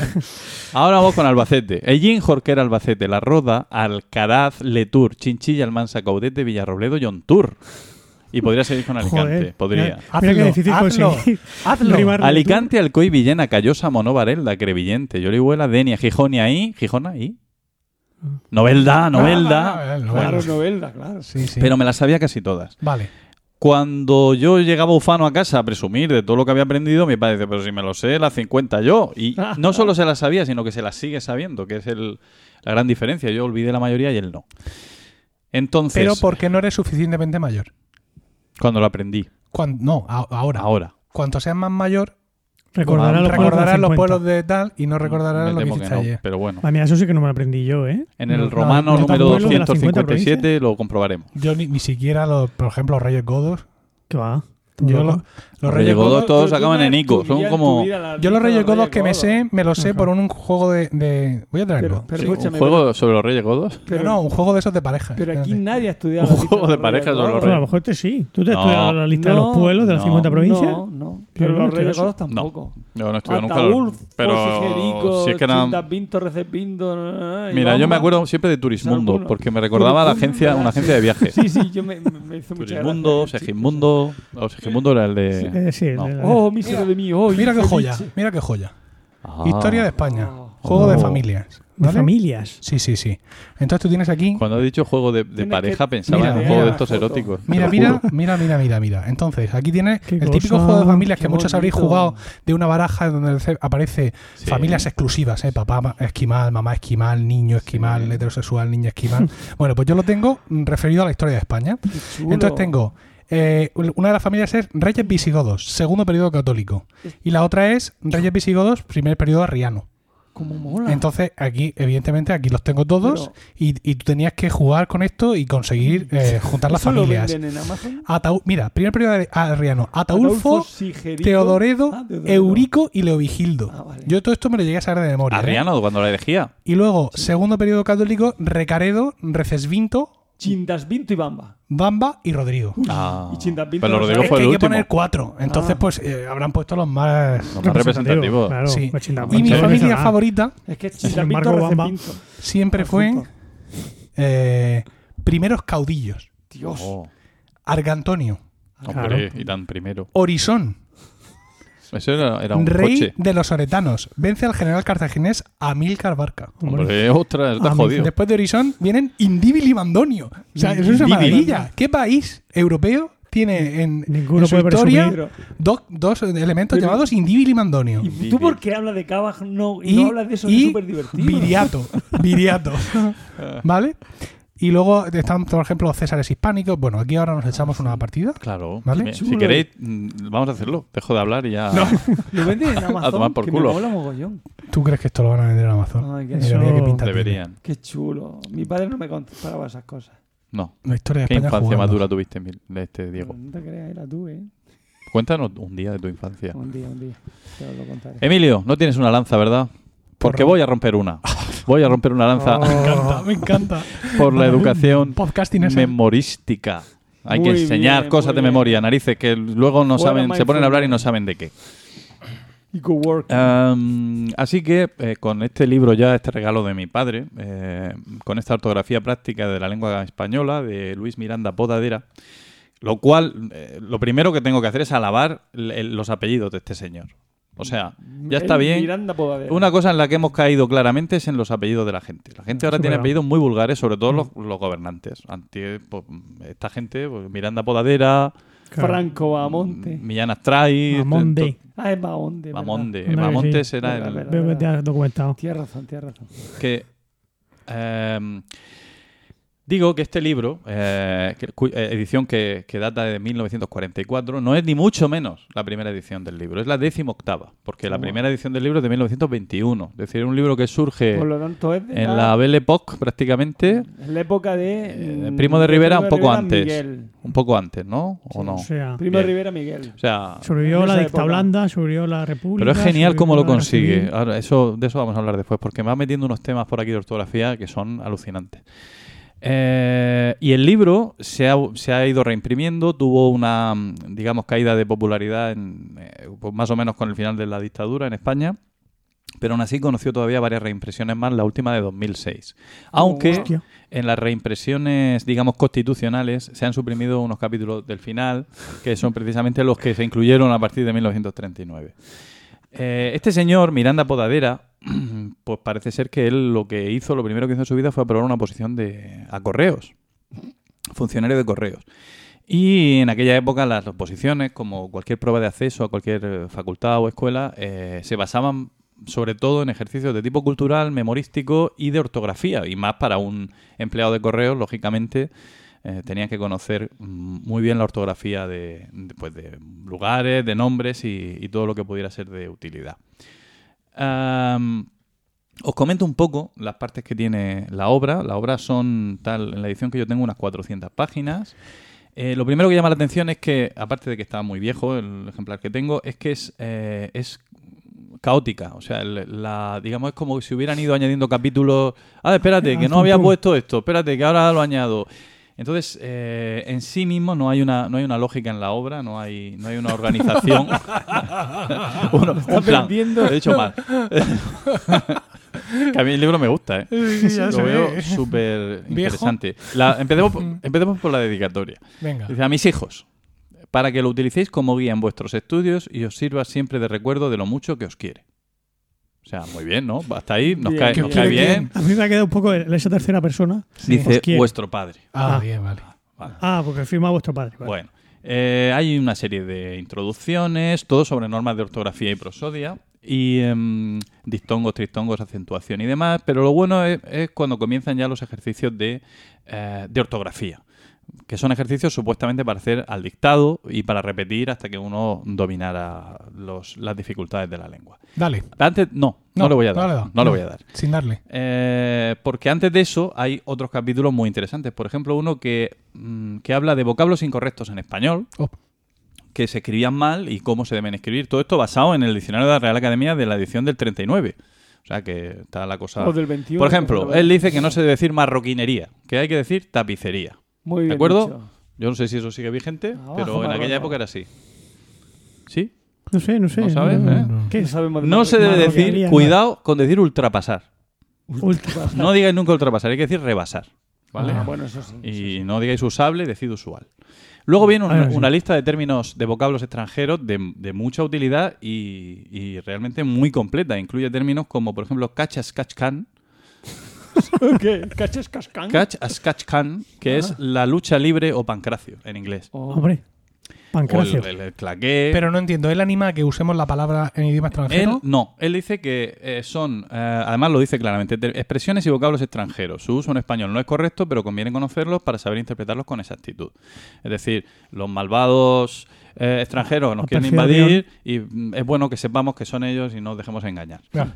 Que bizarre no significa raro. Mira, pues a ver si lo dice. Significa valiente. A ver si lo dice. No, no lo dice. Pero dice bitter, por ejemplo, que es un líquido amargo que se echa en gotas en ciertas bebidas. ¿no? Es curioso también la El evolución de los significados. De Peter K. Bueno, pues Sawarfare, por ejemplo, Oh. o SOS, ¿no? Dice, ah, de- esto es muy bueno, dice abreviatura de Save Our Souls, salve nuestras no almas. sé de dónde venía. No, no, pues yo creo que no es eso, pero ¿No? SOS era porque el alfabeto Morse, eh, la- S y la O son punto, punto, punto, raya, raya, raya, punto, punto, punto, es lo más fácil de retransmitir, pero aquí es- Mm. se ve que el hombre se dejó llevar por alguna etimología. Viene Shogun también, jefe político de Japón, bueno, son igual son 50 páginas de términos así, o sea que está muy aprovechado. Ortografía de nombres propios, bien. Y... Sustantivos propios, dice mi hija. Oh, Eso ahora que- dicen eso está visto. sí, sí. A mí me, me está volviendo Es que- loco porque me vienen a preguntarme cosas y yo no entiendo la mitad y quedo como un gilipollas. Y no es que yo sea un experto en ortografía, ni muchísimo menos. Pero es que me dice cosas muy raras. Ocho años. Emilio, que yo doy clase de latín y todos los años me vienen los alumnos con, que, con dos términos nuevos que los de lengua, como están en permanente creación, proceso de creación permanente, han introducido para torturar sus mentes. Es lo yo, bueno que esto- tiene enseñar yo lo una- llamo así. Eso fue lo que tiene enseñar una lengua muerta. Exactamente. No se mueve. Objeto directo. Pues, pues, pues, pues, llámalo con, de una manera y quédate ya con esa. Claro y lo demás sí. por saco. No, Claro yo, que yo sí. le tengo que pedir el libro, ver que- de qué demonios me está hablando y entonces luego ya eh, corregirle o no, que generalmente es no. Que viene a preguntarme solo por torturarme. Y nombre ahora es sustantivo. Y entonces pronombre que es prosustantivo. No, es pronombre. Pues aclarado. Señores de lengua. Las gafas. Las cuidado. gafas. Eh, y luego ya viene, ya entra la parte dura, digamos, el núcleo, el core, el core, Venga, venga, venga, vamos. de- que es donde da las, las normas de uso de la ortografía. Las normas de uso me distraen mucho con, con esos gestos, que lo sepáis. He pedido agua. Ejemplo, normas para, para el uso de la B y la V, ¿no? Entonces, pues para ayudarnos nos da 15 normas, para el uso de la B. Soy disortográfico. 15 normas muy sencillas. Por ejemplo, una norma. Sí, sí. Eh, las palabras terminadas en bundo o bunda van con B, Con B. eso lo sabía, A ver si lo ¿verdad? adivino, lo Venga, eh, eh, dice las palabras que empiezan... esta es muy fácil, hay una más difícil. No, pues no, ponme la fácil, es que soy disortográfico, te repito. Dice, en las palabras que comienzan por ben, menos, bendecir, bencina, benigno, benjuy, Ah, bengala, benzoato y todas las 36. compuestas de bene, se han visto, Con el- V, se ha leído V. el diccionario entero y ha ido haciendo una lista. Eso está Con comprobado. V. Van con V. Sí. Bueno. Y entonces después de cada... después Isa- de- Isabel, es- está bien, pero esas dos, digo, esas dos son con, U- son con B, no con V. Y hace así, mira, y hace dos, dos palos y dice, iba que se mata. Desprecio absoluto por la la B. diferencia entre la B y la V. Estoy empezando, voy a empezar a decirle B larga y B corta. A ver si, ¿tú crees? no sé. Venga, más, más. Que estoy que en sigo, que racha. sigo, que ¿Cómo, cómo lo llama No, eso- el señor Podadero? al que- ¿B y V? Sí, sí, claro. Nada de La B. B- Somos malditos La catalanes. B y la V. B larga y B corta. No. pero eso no es solo de catalanes malditos o sin maldecir. Hay mucha- Claro. muchos, muchos hispanohablantes que hablan de B larga y B corta. Pues mal. B y V. O, o B alta y B baja. Eso sería y todavía más bonito. B alta y B baja. Porque es como, alta y B es baja, como la sí. alta y la baja de la media, que es un término que a mí siempre me ha vuelto muy loco. Pues Sí, la ¿verdad? alta es la, la, la más antigua. primera Sí, y la baja es la última. sí, jamás. me- La no tiene sentido para mí. Venga. Algunos de los ejercicios Venga, dedicados. vamos. Claro, es, que está- Estás es que, aquí, es Paco. que da mucho. No, pero es que me gusta veros, sí, me gusta veros claro. alegres, la verdad. Por fin. Digo, a ejercicios con la G y la J. Sí. Atención. Venga, oh, El- la primera frase. No, pero esto ya son frases. Venga. La primera mucho. que veo yo aquí dice: Muy majito me resultaba el granujiento trojero. ¿Pero ¿Esto es un ejercicio? es un ejercicio. Majito. Un momento, un momento, un momento, un momento, un momento. A ver, A ver, por favor, oyentes, A ver. vayan ustedes a coger un lápiz y un, y un papel venga. Eh, que el, señor- el profesor Cartagena va, va- va- va a empezar dictar. con el Pérez Cartagena. ejercicio. Pérez Cartagena. Se pone mi Se pone la gafa. gafa. Ah. Ah, Magnífico. Eh, muy majito me resu- foto, por favor. Muy majito me resultaba el granujiento trojero, ¿no? Trojero. ¿Con qué se Trojero. escribe? ¿Con G Con o con J, J? Con J. Con J. Yo qué Sí, sé. con. J. Eh, eh, agilimógili es una especie de salsa. Eso y J todo. coxcojilla, eh, el juego conocido por la pata coja. ¿vale? Cox, cojilla. Cojilla, Aquí hay, J. aquí hay uno que está escrito pensando en Emilcar. Vamos. Emilcar, Sí. eres el guía y vigía de esta generación tan escogida. Vigía es con G, aunque bujía sea con J. Fíjate. Lo cual carece de sentido completamente, pero es así. Y, Sí. y vigía es con V. Y bujía con B. O sea, son dos palabras que van a hundirte. Sí, sí, sí, sí. Si el vigía tuvo que cambiar la bujía, yo no sé ¿Qué? qué, fue de él. Lo Pues, hacen a Tiene que haber una de ¿no? esas.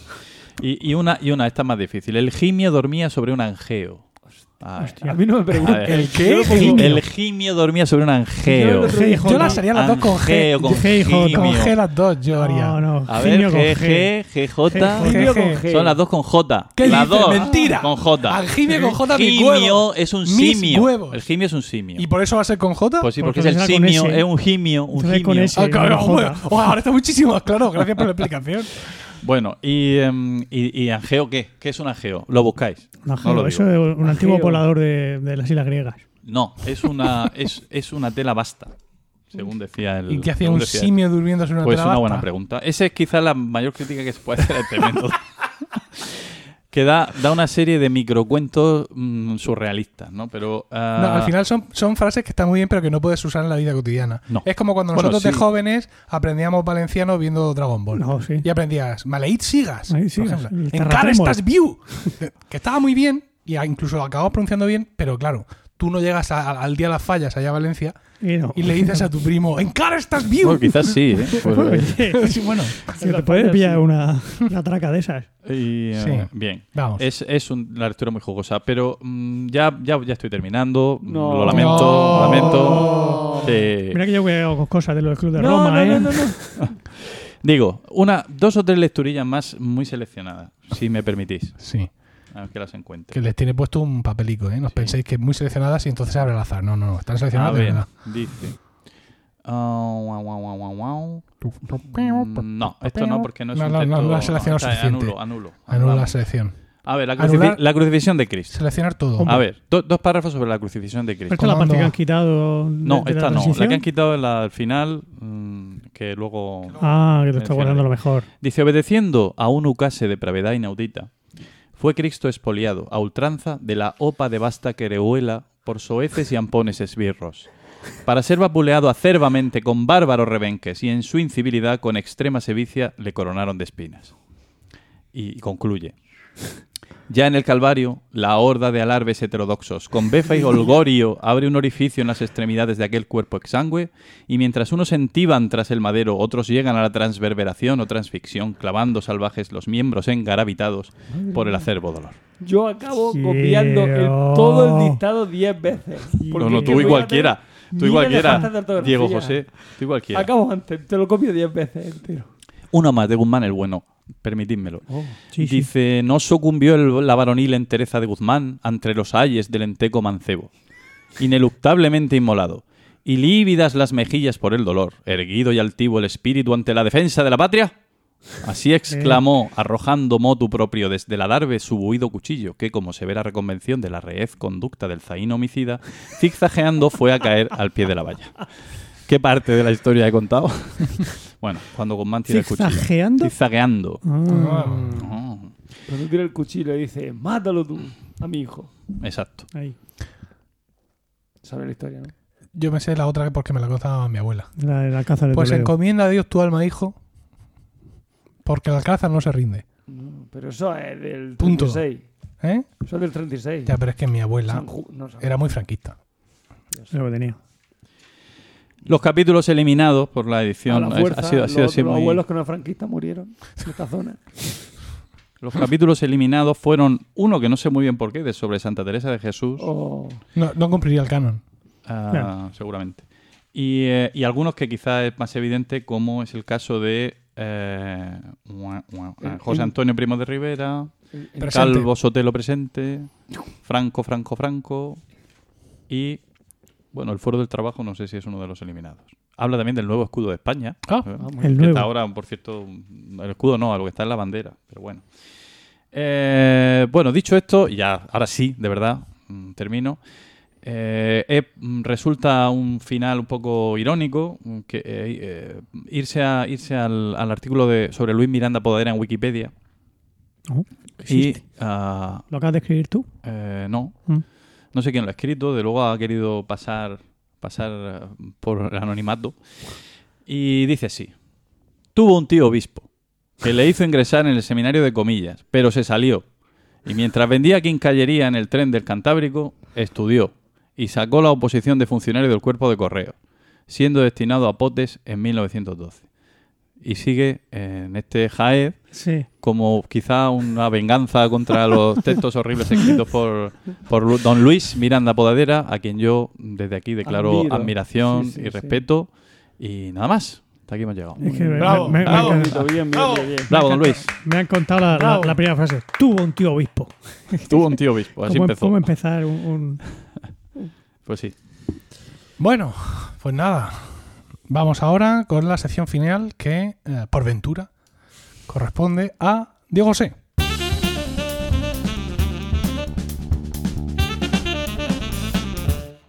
Hola, pues siguiendo con el, siguiendo con el espíritu. Hola, de- ¿cómo estamos?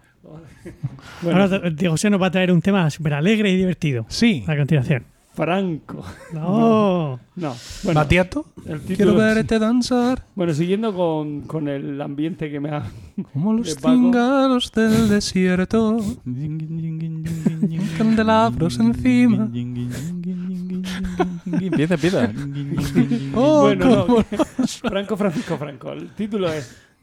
Hizo algo bueno.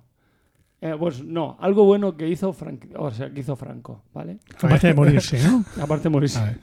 Eh, Porque- Vas a hablarnos de algo bueno que hizo Sí, Franco. es que has ahora dudado como- un poco, incluso de tu propia sección. Sí, no, en plan, que- pero realmente hizo algo bueno. Es, no, es que también luego lo vamos a ver si es que realmente lo hizo o, O- es que o no lo- tuvo- o sea, que O si no fue bueno o es- es que no tuvo más, más remedio. La si sección, fue bueno, o es la sección de Schrödinger, ¿no? Como el gato, ¿eh? De Schrödinger, De. Schrödinger. No sabemos si, si lo hizo o no lo, hizo. o sí. Antes que nada tengo que hacer una introducción con las características, o sea, por, por si alguien no conoce a Franco porque es de la ESO, o bien, o bien porque Lo dice un es profesor de la ESO. de fuera de España. Madre sí, mía. pero soy de música. Bueno, también soy de sociales, pero Escucha. no doy esa, pero, pero no doy esa, esa parte. Ah, Escucha, bueno, Diego. José, nuestros oyentes, otros oyentes no lo sé, pero nuestros oyentes, por supuesto, que saben quién es Franco y mucha más gente. Bueno, pero Porque yo- mucho ojo con nuestros oyentes. Yo por si acaso. Nuestros oyentes no son unos oyentes cualquiera. Ahí, ahí, ahí. Bueno.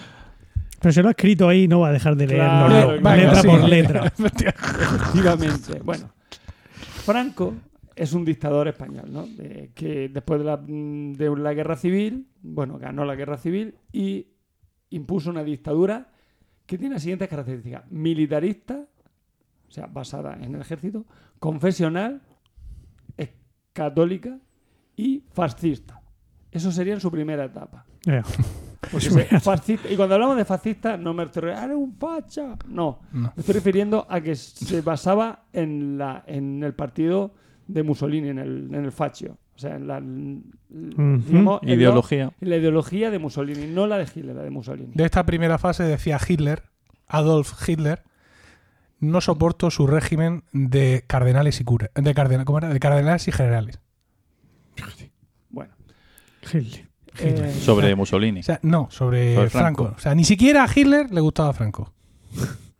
bueno, Franco... Es el nivel más bajo del estrato geopolítico. O sea, cuando tu régimen desagrada a... A todos por igual.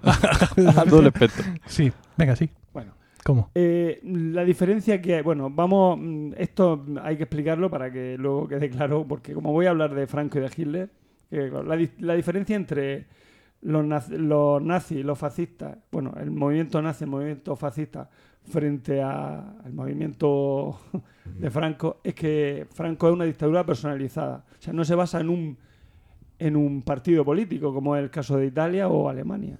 El partido nazi o el partido fascista. ¿Y la falange? No, la falange se la carga. O sea, la falange la utiliza, pero la, él, él- o sea, eh, el movimiento, mm, digamos, el movimiento no es. O sea, es una, es una dictadura en la que se loa al, al, El líder. al líder, pero Hmm. no hay un. Sí, la falange no capitaliza la, La la falange- sublevación. Sí, de hecho, muchos la falange es un grupo más junto con, con- junto con los carlistas o con los monárquicos. Los requetés. Sí, los requetes son los carlistas, Ah. creo, recordar. Pues Bueno, era- Eh, entonces. José se- Antonio. Se basa en todo ello, pero. José, José Antonio murió en el 36. Ya, ya, ya, pero, sí que estaba. Bueno, ¿En qué se apoya Franco? No se apoya en, los- en, los- en la falange, se apoya en el ejército, ¿vale? Eh, de hecho, le da al ejército el papel de poder jugar, juzgar delitos políticos. Se apoya la falange hasta que en el 45 la falange pierde todo el poder en favor de los Ah. católicos. Hasta el Tú te 45. preguntarás, ¿por qué en el 45? Qué raro, ¿no? Bueno, ¿En el Sí. 45 qué pasa en el 45? Pues que acaba la guerra y Franco se tiene que quitar de en medio, como las pulgas, cualquier cosa que tenga que ver con Hitler o con Mussolini, porque son los perdedores. ¿vale? Entonces, Franco mm, no es falangista, es un oportunista. Se apoya en la iglesia, de hecho habla de que es una cruzada, religión de Estado sí. con... y- Pero yo no sé. A ver, yo tampoco es que tenga mucho conocimiento académico sobre esa época, pero, pero el movimiento nacional y la falange sigue estando presente en, eh, hasta el último día. Eh, Adolfo Suárez era de falange. sí, pero es una cosa más Sí, lúdico-festiva Sí, pero no, que, tiene, que un peso real político. claro. Bueno. O sea, no hay falangistas en el gobierno. Adolfo Suárez era presidente del gobierno Pero y era no- falangista. A ver, solo hay un, un partido, el movimiento, Hmm. no falange española. De es el movimiento, claro. El o sea, no eh. existe. O sea, hay un, un único partido que no es, no es el partido falangista en el franquismo. ¿vale? Vale, vale. Bueno, la iglesia habla de que es una cruzada, religi- eh, una religión de Estado, y la propia iglesia le da el poder de controlar a la sociedad. O sea, la iglesia, la sociedad está controlada por la religión, ¿vale? Eh, mm, otros que le apoyan son los carlistas y los donjuanistas, a los que les va dando larga durante los 40 años para, o sea, en cuanto a, a los monárquicos, me estoy refiriendo, apoyo monárquico. Tenemos, o sea, el apoyo monárquico es de, por un lado, carlista y de otro, donjuanista, pero a, a- tanto a unos como a otros les va dando larga para el seguir en el poder, Franco. ¿vale? Hmm. ¿En qué se, en qué, digamos, en qué se apoya? En las leyes fundamentales, ¿vale?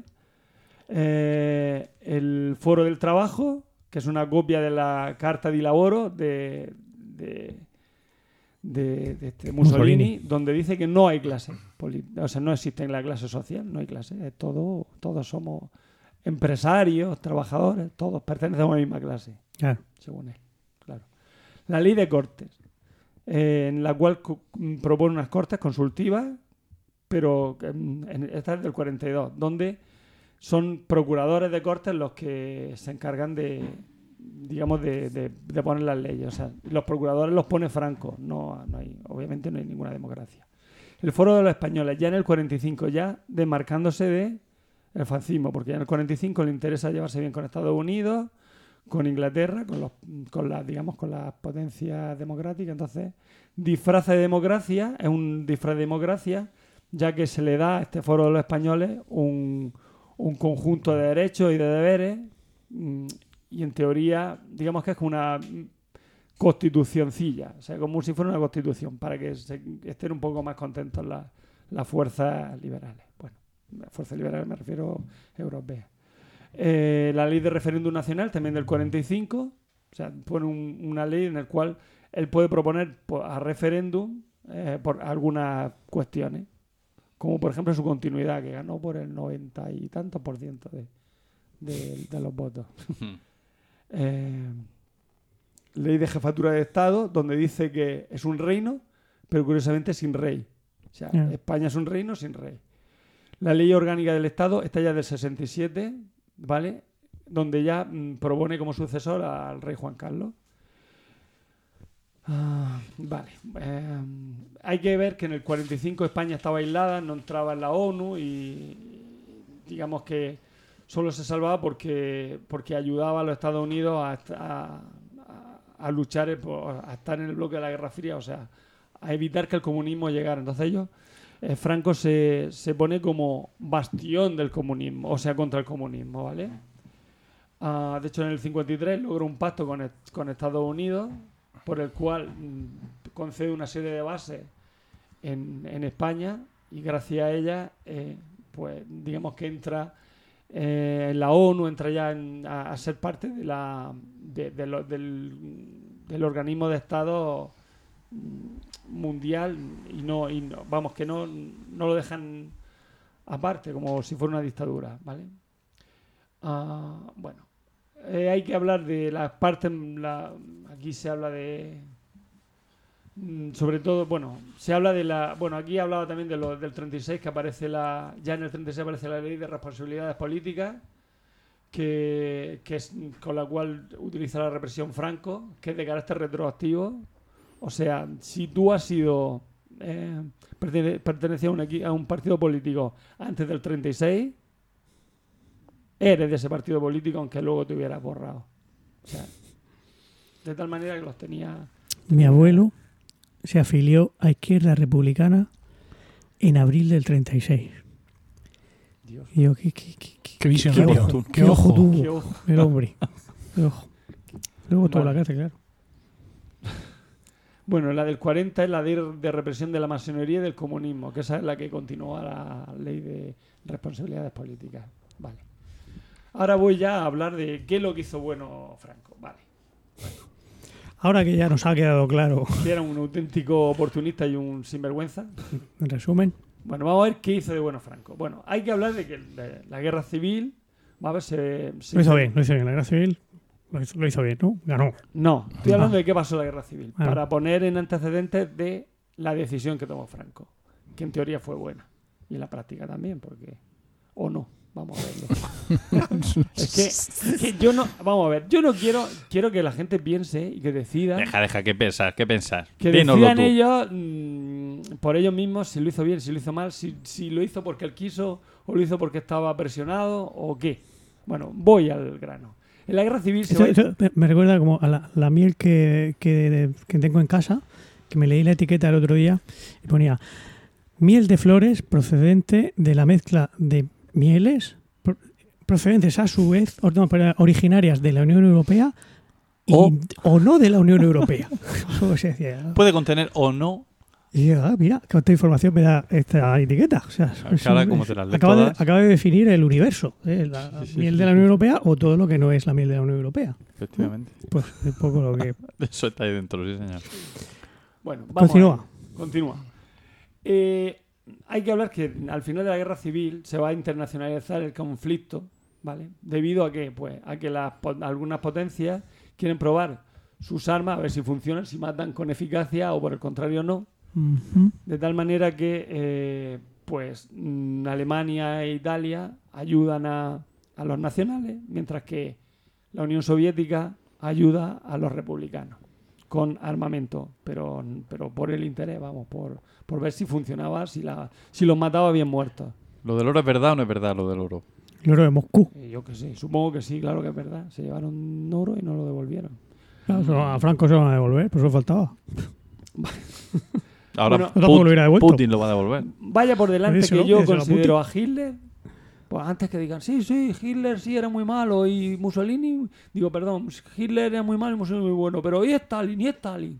Yo los considero a todos de la misma. Sí, es que el argumento de muchos de los de El, derecha. "¿Y concepto de, Stalin?". el concepto de nuestros oyentes de Diego, a veces es siempre- poco- Si yo fuera oyente de este podcast, Están siempre con Stalin, siempre con Stalin la. Es "¿Y mal que no lo Stalin?". escucha, que si no. Y Stalin, Stalin, eso sí que era malo. Pues, pues igual de malo que los otros, si eran todos unos auténticos hijos de Satanás. No decía otra palabra. O sea, que quede claro, estoy en contra de cualquier dictadura. El otro día Venga de izquierda o de derecha. Entonces, la de incluso José Miguel Morales. No, Incluso no. la de José Miguel. No, hombre, no. Joder, Anda ya. así no vamos a ninguna vamos a tener un papel vital ahí nosotros. El otro día escribía uno en Twitter que Franco hab- había vencido a Stalin. Sí. Una de las cosas que. Muy bien, De, las- sí, de las cosas que había hecho bien. Y yo. Sí, seguro. Bueno, hay que decir que Francia y Gran Bretaña fueron los únicos que cogen una política de no intervención. Caramba. Qué no- fácil, qué fácil. qué fácil es la base. Qué fácil hermano, es no Poncio- intervenir. Como Poncio Pilato. Pues ahí estaban no interviniendo cuando mientras Hitler invadía Polonia. Mientras Hitler No, cuando invadió Polonia. Pues ahí fue justo cuando, cuando ya. decidieron intervenir, pero cuando invadieron los Sudeste, Chamberlain. en las Luz de Austria, etcétera, etcétera. Oye, ¿se puede mirar a Churchill en este programa? Se puede mirar a Churchill, sí. Vale. Era un gran estadista y no sé si gran persona, pero gran Con sus luces y sus sombras, como todos. Hombre, pues todo el mundo, hasta yo tengo luces y sombras. No, tú No, tú no, tú no. Tú no. Tú no, no, no, tú no. ¿Qué dirá nuestra audiencia? No, no, No. tú no, tú no. Adelante. Yo todav- todavía no sé qué es lo que hizo, quizá bueno, quizá no, porque has hecho una introducción y ahora ibas a hacer otra introducción de la introducción. Ah, Sí, reintroducción. efectivamente. Es que no quiere decirlo. Lo que hizo bien Franco o, ¿O no, no? hizo bien es entrar en la Segunda Guerra Mundial. Entrar. O, o No, no. no no, entrar. o no, no entrar. Entrar o no entrar. que no entró, de Que hecho. no entró. Pero poco entró solo, un poco. solo la entró un puntita. No poco. entró, no entró. Solo la. No entró y lo vamos a ver, que no entró, no entró. En Pero hombre, metió ahí. Pero ¿y la- Pero división eso fue azul? el premio de... con- de eso Y la división azul. Ay, No que le estamos chafando. el- spoiler. Ah, El premio de consolación calla, calla, ch, pero- calla, calla. Venga. Bueno, al final de la, de la- del 39 Sí. se va a poner una dictadura mi- militar, ¿vale? Como bien he explicado antes. Con una Bueno, no tan bien, no tan bien. explicado. Bueno, con una crudísima represión. Y va a haber un acercamiento a Hitler.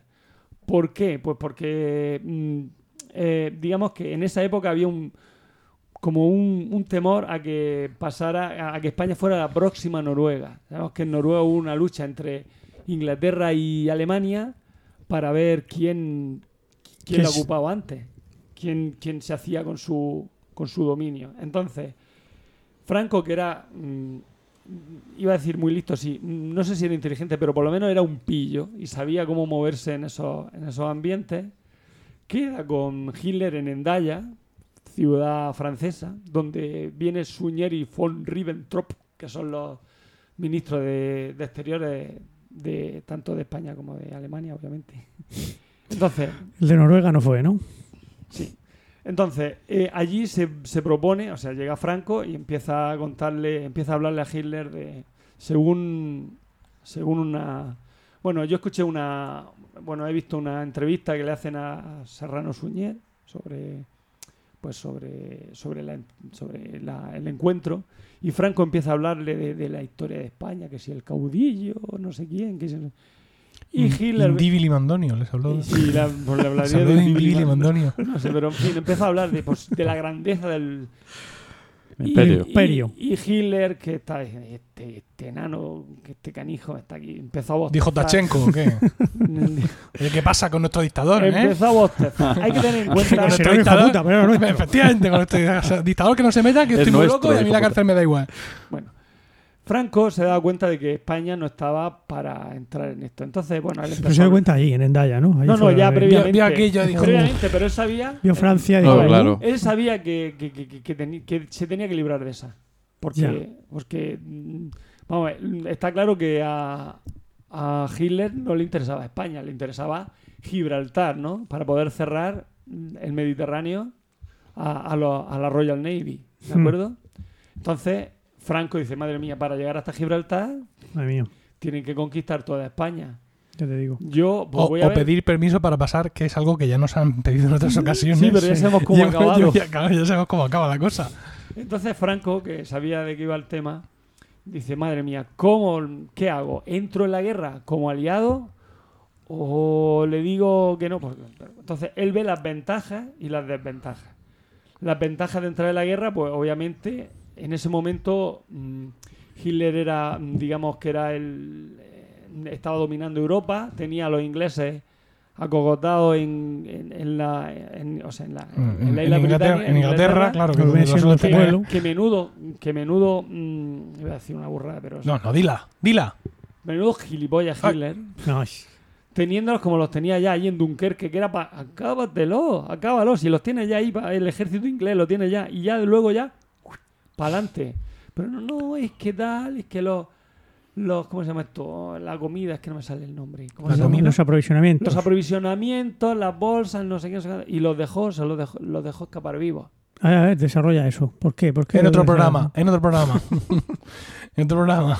Venga, sigue. Bueno, entonces, dice, debo, de- de- este hombre dice, debía entrar. Bueno, las ventajas que tenía, por ejemplo, Franco era que tenía un ejército muy experimentado, pero era la única. Porque no tenía, mm, tenía el ejército, o sea, tenía lo que eran las personas, pero no tenía material, no tenía nada, y el, y el país estaba fatal.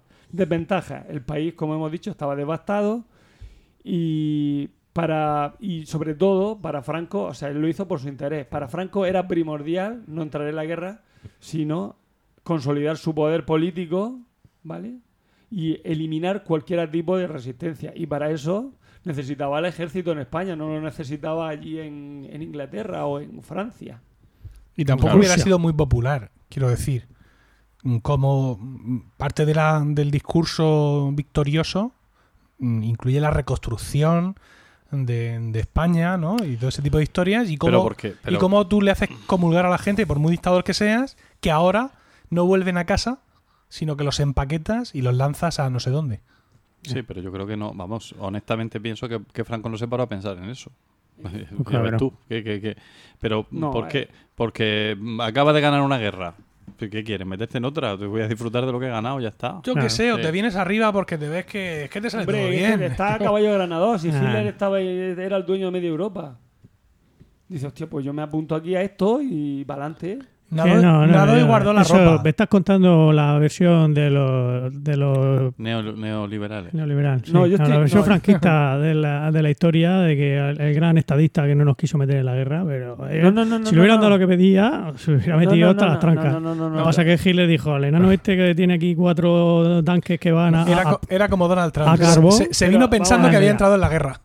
¿No? Vamos, vamos no. Pero no habíamos entrado en la guerra. No, caudillo. Vamos. Ah. Al no. ¿No? Al Bueno, final no. bueno, vamos a matar Bala. rojos. Vamos a ver, Franco sabía lo que tenía y sabía que no Claro. quería entrar en la guerra, obviamente porque es lo que le Y interesaba. Hitler también sabía lo que tenía Franco. Ya, pero ya, pero Hitler Y no sabía que no iba a Pero entrar. es que a Hitler le interesaba. Quiero decir, el problema es que a Hitler le interesaba llegar a Gibraltar. Sí, no digo que no. Pero vamos. Eso sí, ahí.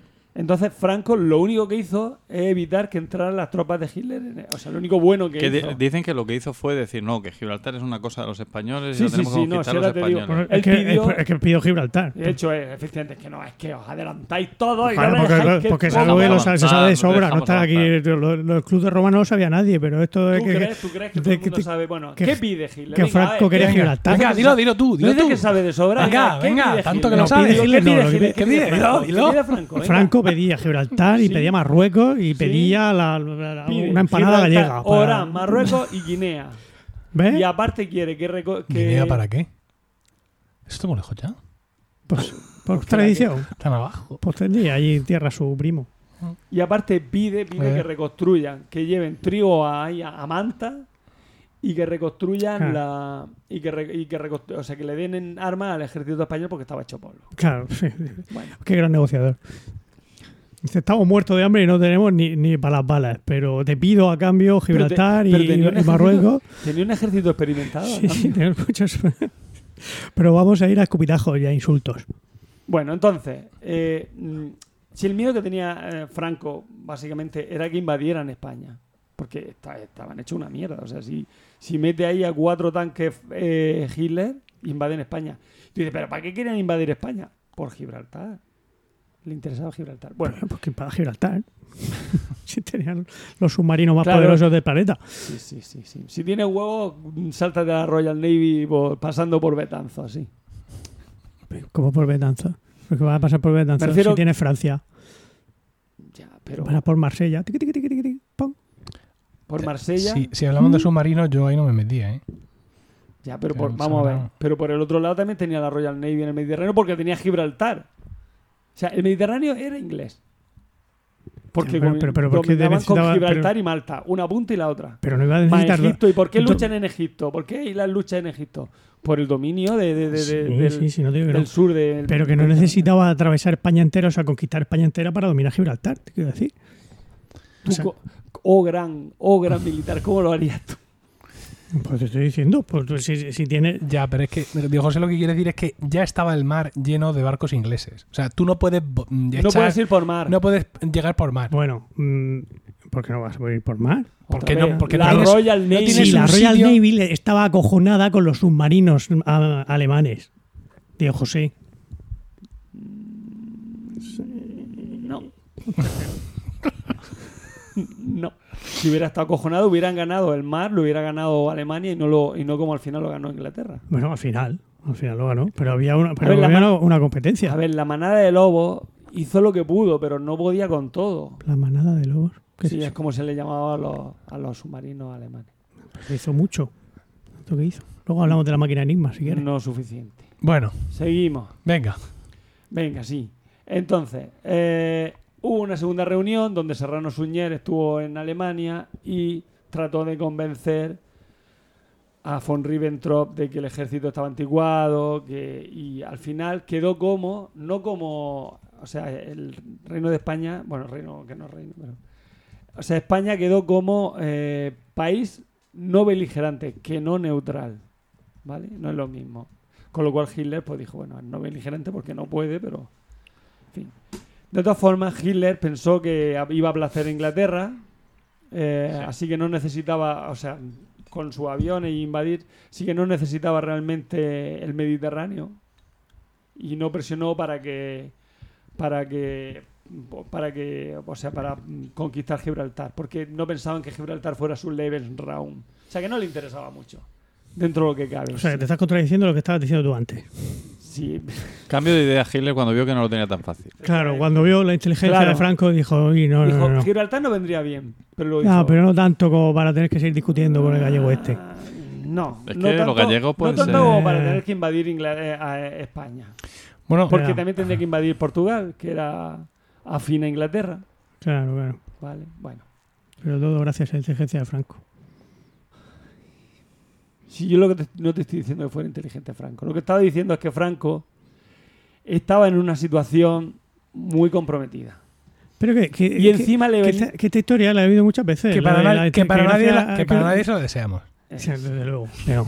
Y por lo menos, Pero que, que no, que no, que no me, que no compro yo eso de que, oh, es que Franco no nos metió en la guerra. Nos metió porque, porque a nadie le interesaba que entráramos en realidad. Ni a los alemanes ni a se nosotros. la operación de los, mm, de los submarinos se llama León Marino. Ah, no lobo marino. No, lo- la manera de lobo era como se le llamaba a los, a, la- a la- a los grupos de, de submarinos Mm. que, iban, que hundían los barcos. Vale. Ah, de todas formas, en- aunque fue un país no beligerante, hay que ver que, que España fue más neutral, por ejemplo, que los Estados Unidos, que ayudó un montón. Sí, sin duda. Un poquito más neutral, sí, es cierto. Me refiero antes de entrar en la guerra de Ah, los Estados vale, Unidos. vale, vale. normal. vale, vale. Te recuerdo que, la- que, que en el 39, en el 40 y en el 41 los Estados Unidos no habían entrado en guerra. Entraron en guerra cuando El bombardeo, Pearl sí, Harbor. Pearl Harbor. que otra cagada de Hitler, entre otras muchas, va el tonto el Hitler y le declara la, y de- y le declara la guerra a los Estados Unidos. Pues como era, como soy Aliado, aliado de Japón, Japón. Le declara la guerra a los Estados Unidos. El pijo, estate quieto y cállate. Y Tenía que haber hecho al revés, haber dicho, sí, sí, a por ellos, a por ellos. por ellos a por los japoneses. Pero, calla- pero callarse.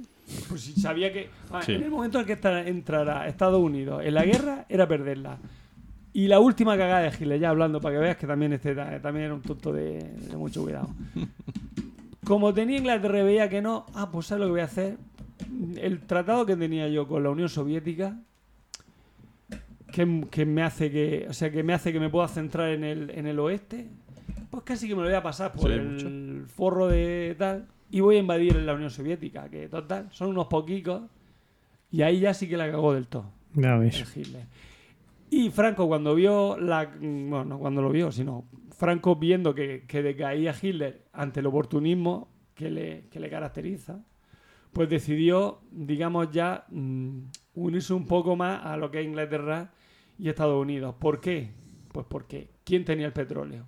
Lo- pues lo tenía Estados Unidos. Obviamente Hitler no le iba a dar petróleo y para mm, que el país volviera a nacer, pues necesitaba materias primas que se le podía dar los barcos que controlaba ya la Royal Navy, porque ya la Royal Navy ya se había hecho con todo el dominio de los océanos y el petróleo que podía venir de Estados Unidos.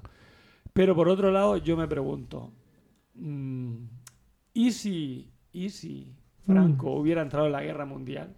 Al acabar la guerra sí que es verdad que el país hubiera estado muy devastado y mucho devastado, como diría Rajoy. Pero mm, el plan Marshall, mm, o sea, hubieran, hubiera funcionado mejor en España y hubiéramos sido una nueva Italia como mínimo. O sea, le hubieran dado mucho más, más fondos y mucho más, eh, más recursos para salir adelante y no con la autarquía que, que planteó Franco. Entonces, yo lo dejo ahí. Hizo bien Franco. Que tendría que haber entrado en la guerra para mejor de España. Es lo que quiere decir. No lo sé. Percibo en yo tu- yo eh, no digo nada, yo lo dejo todo así. Sí, en tus críticas, en tus críticas a Hitler mm, percibo como una cierta añoranza del Reich de los mil años, podríamos decir, en tu caso de José, ¿no? De- de- Yo soy germanófilo, eso sí, no, eh, o sea, que estás contento que- con los micrófonos y- Behringer que y- estamos usando. Sí, y, que, y que un cabo Ah, bien. y que un cabo mm, llegue a ser mm, digamos el Kaiser de, de- de Alemania pues me parece una deshonra para Alemania Ole. O sea, Bueno. y, por esa y por culpa de eso Espérate. ¿Tú eras- era, era- que era anarquista? no yo no he sido nunca anarquista ¿Nunca? No, Yo socialista utópico. nazi pero Socialista utópico. Lo que no he dicho era que era nacional socialista utópico. No, bueno, digamos que Hitler era un tonto el pijo, porque vamos. Pero que si hubieran puesto en su lugar a uno ¿Qué? con cabeza, ahora estaríamos... No, Marcando si, el paso de la oca. si hubieran puesto a uno con cabeza, no. Realmente Alemania estaba abocada oh, a entrar en una, a la guerra. Ya sé de una manera u otra. Pero la habían abocado los aliados, o sea, él no, no tenían culpa. O bien que hubieran. Hombre. O bien, o bien, había otra solución, obviamente. que De- era que- deja de invadir los Europa. malditos franceses. No, antes de todo eso. Que los malditos franceses levantaron un poco el pie del cuello de Alemania. Sí, pero y antes de eso, porque Alemania se tiró décadas invadiendo a todo el mundo y luchando contra todo el mundo y queriendo expandirse por todas partes, ¿no?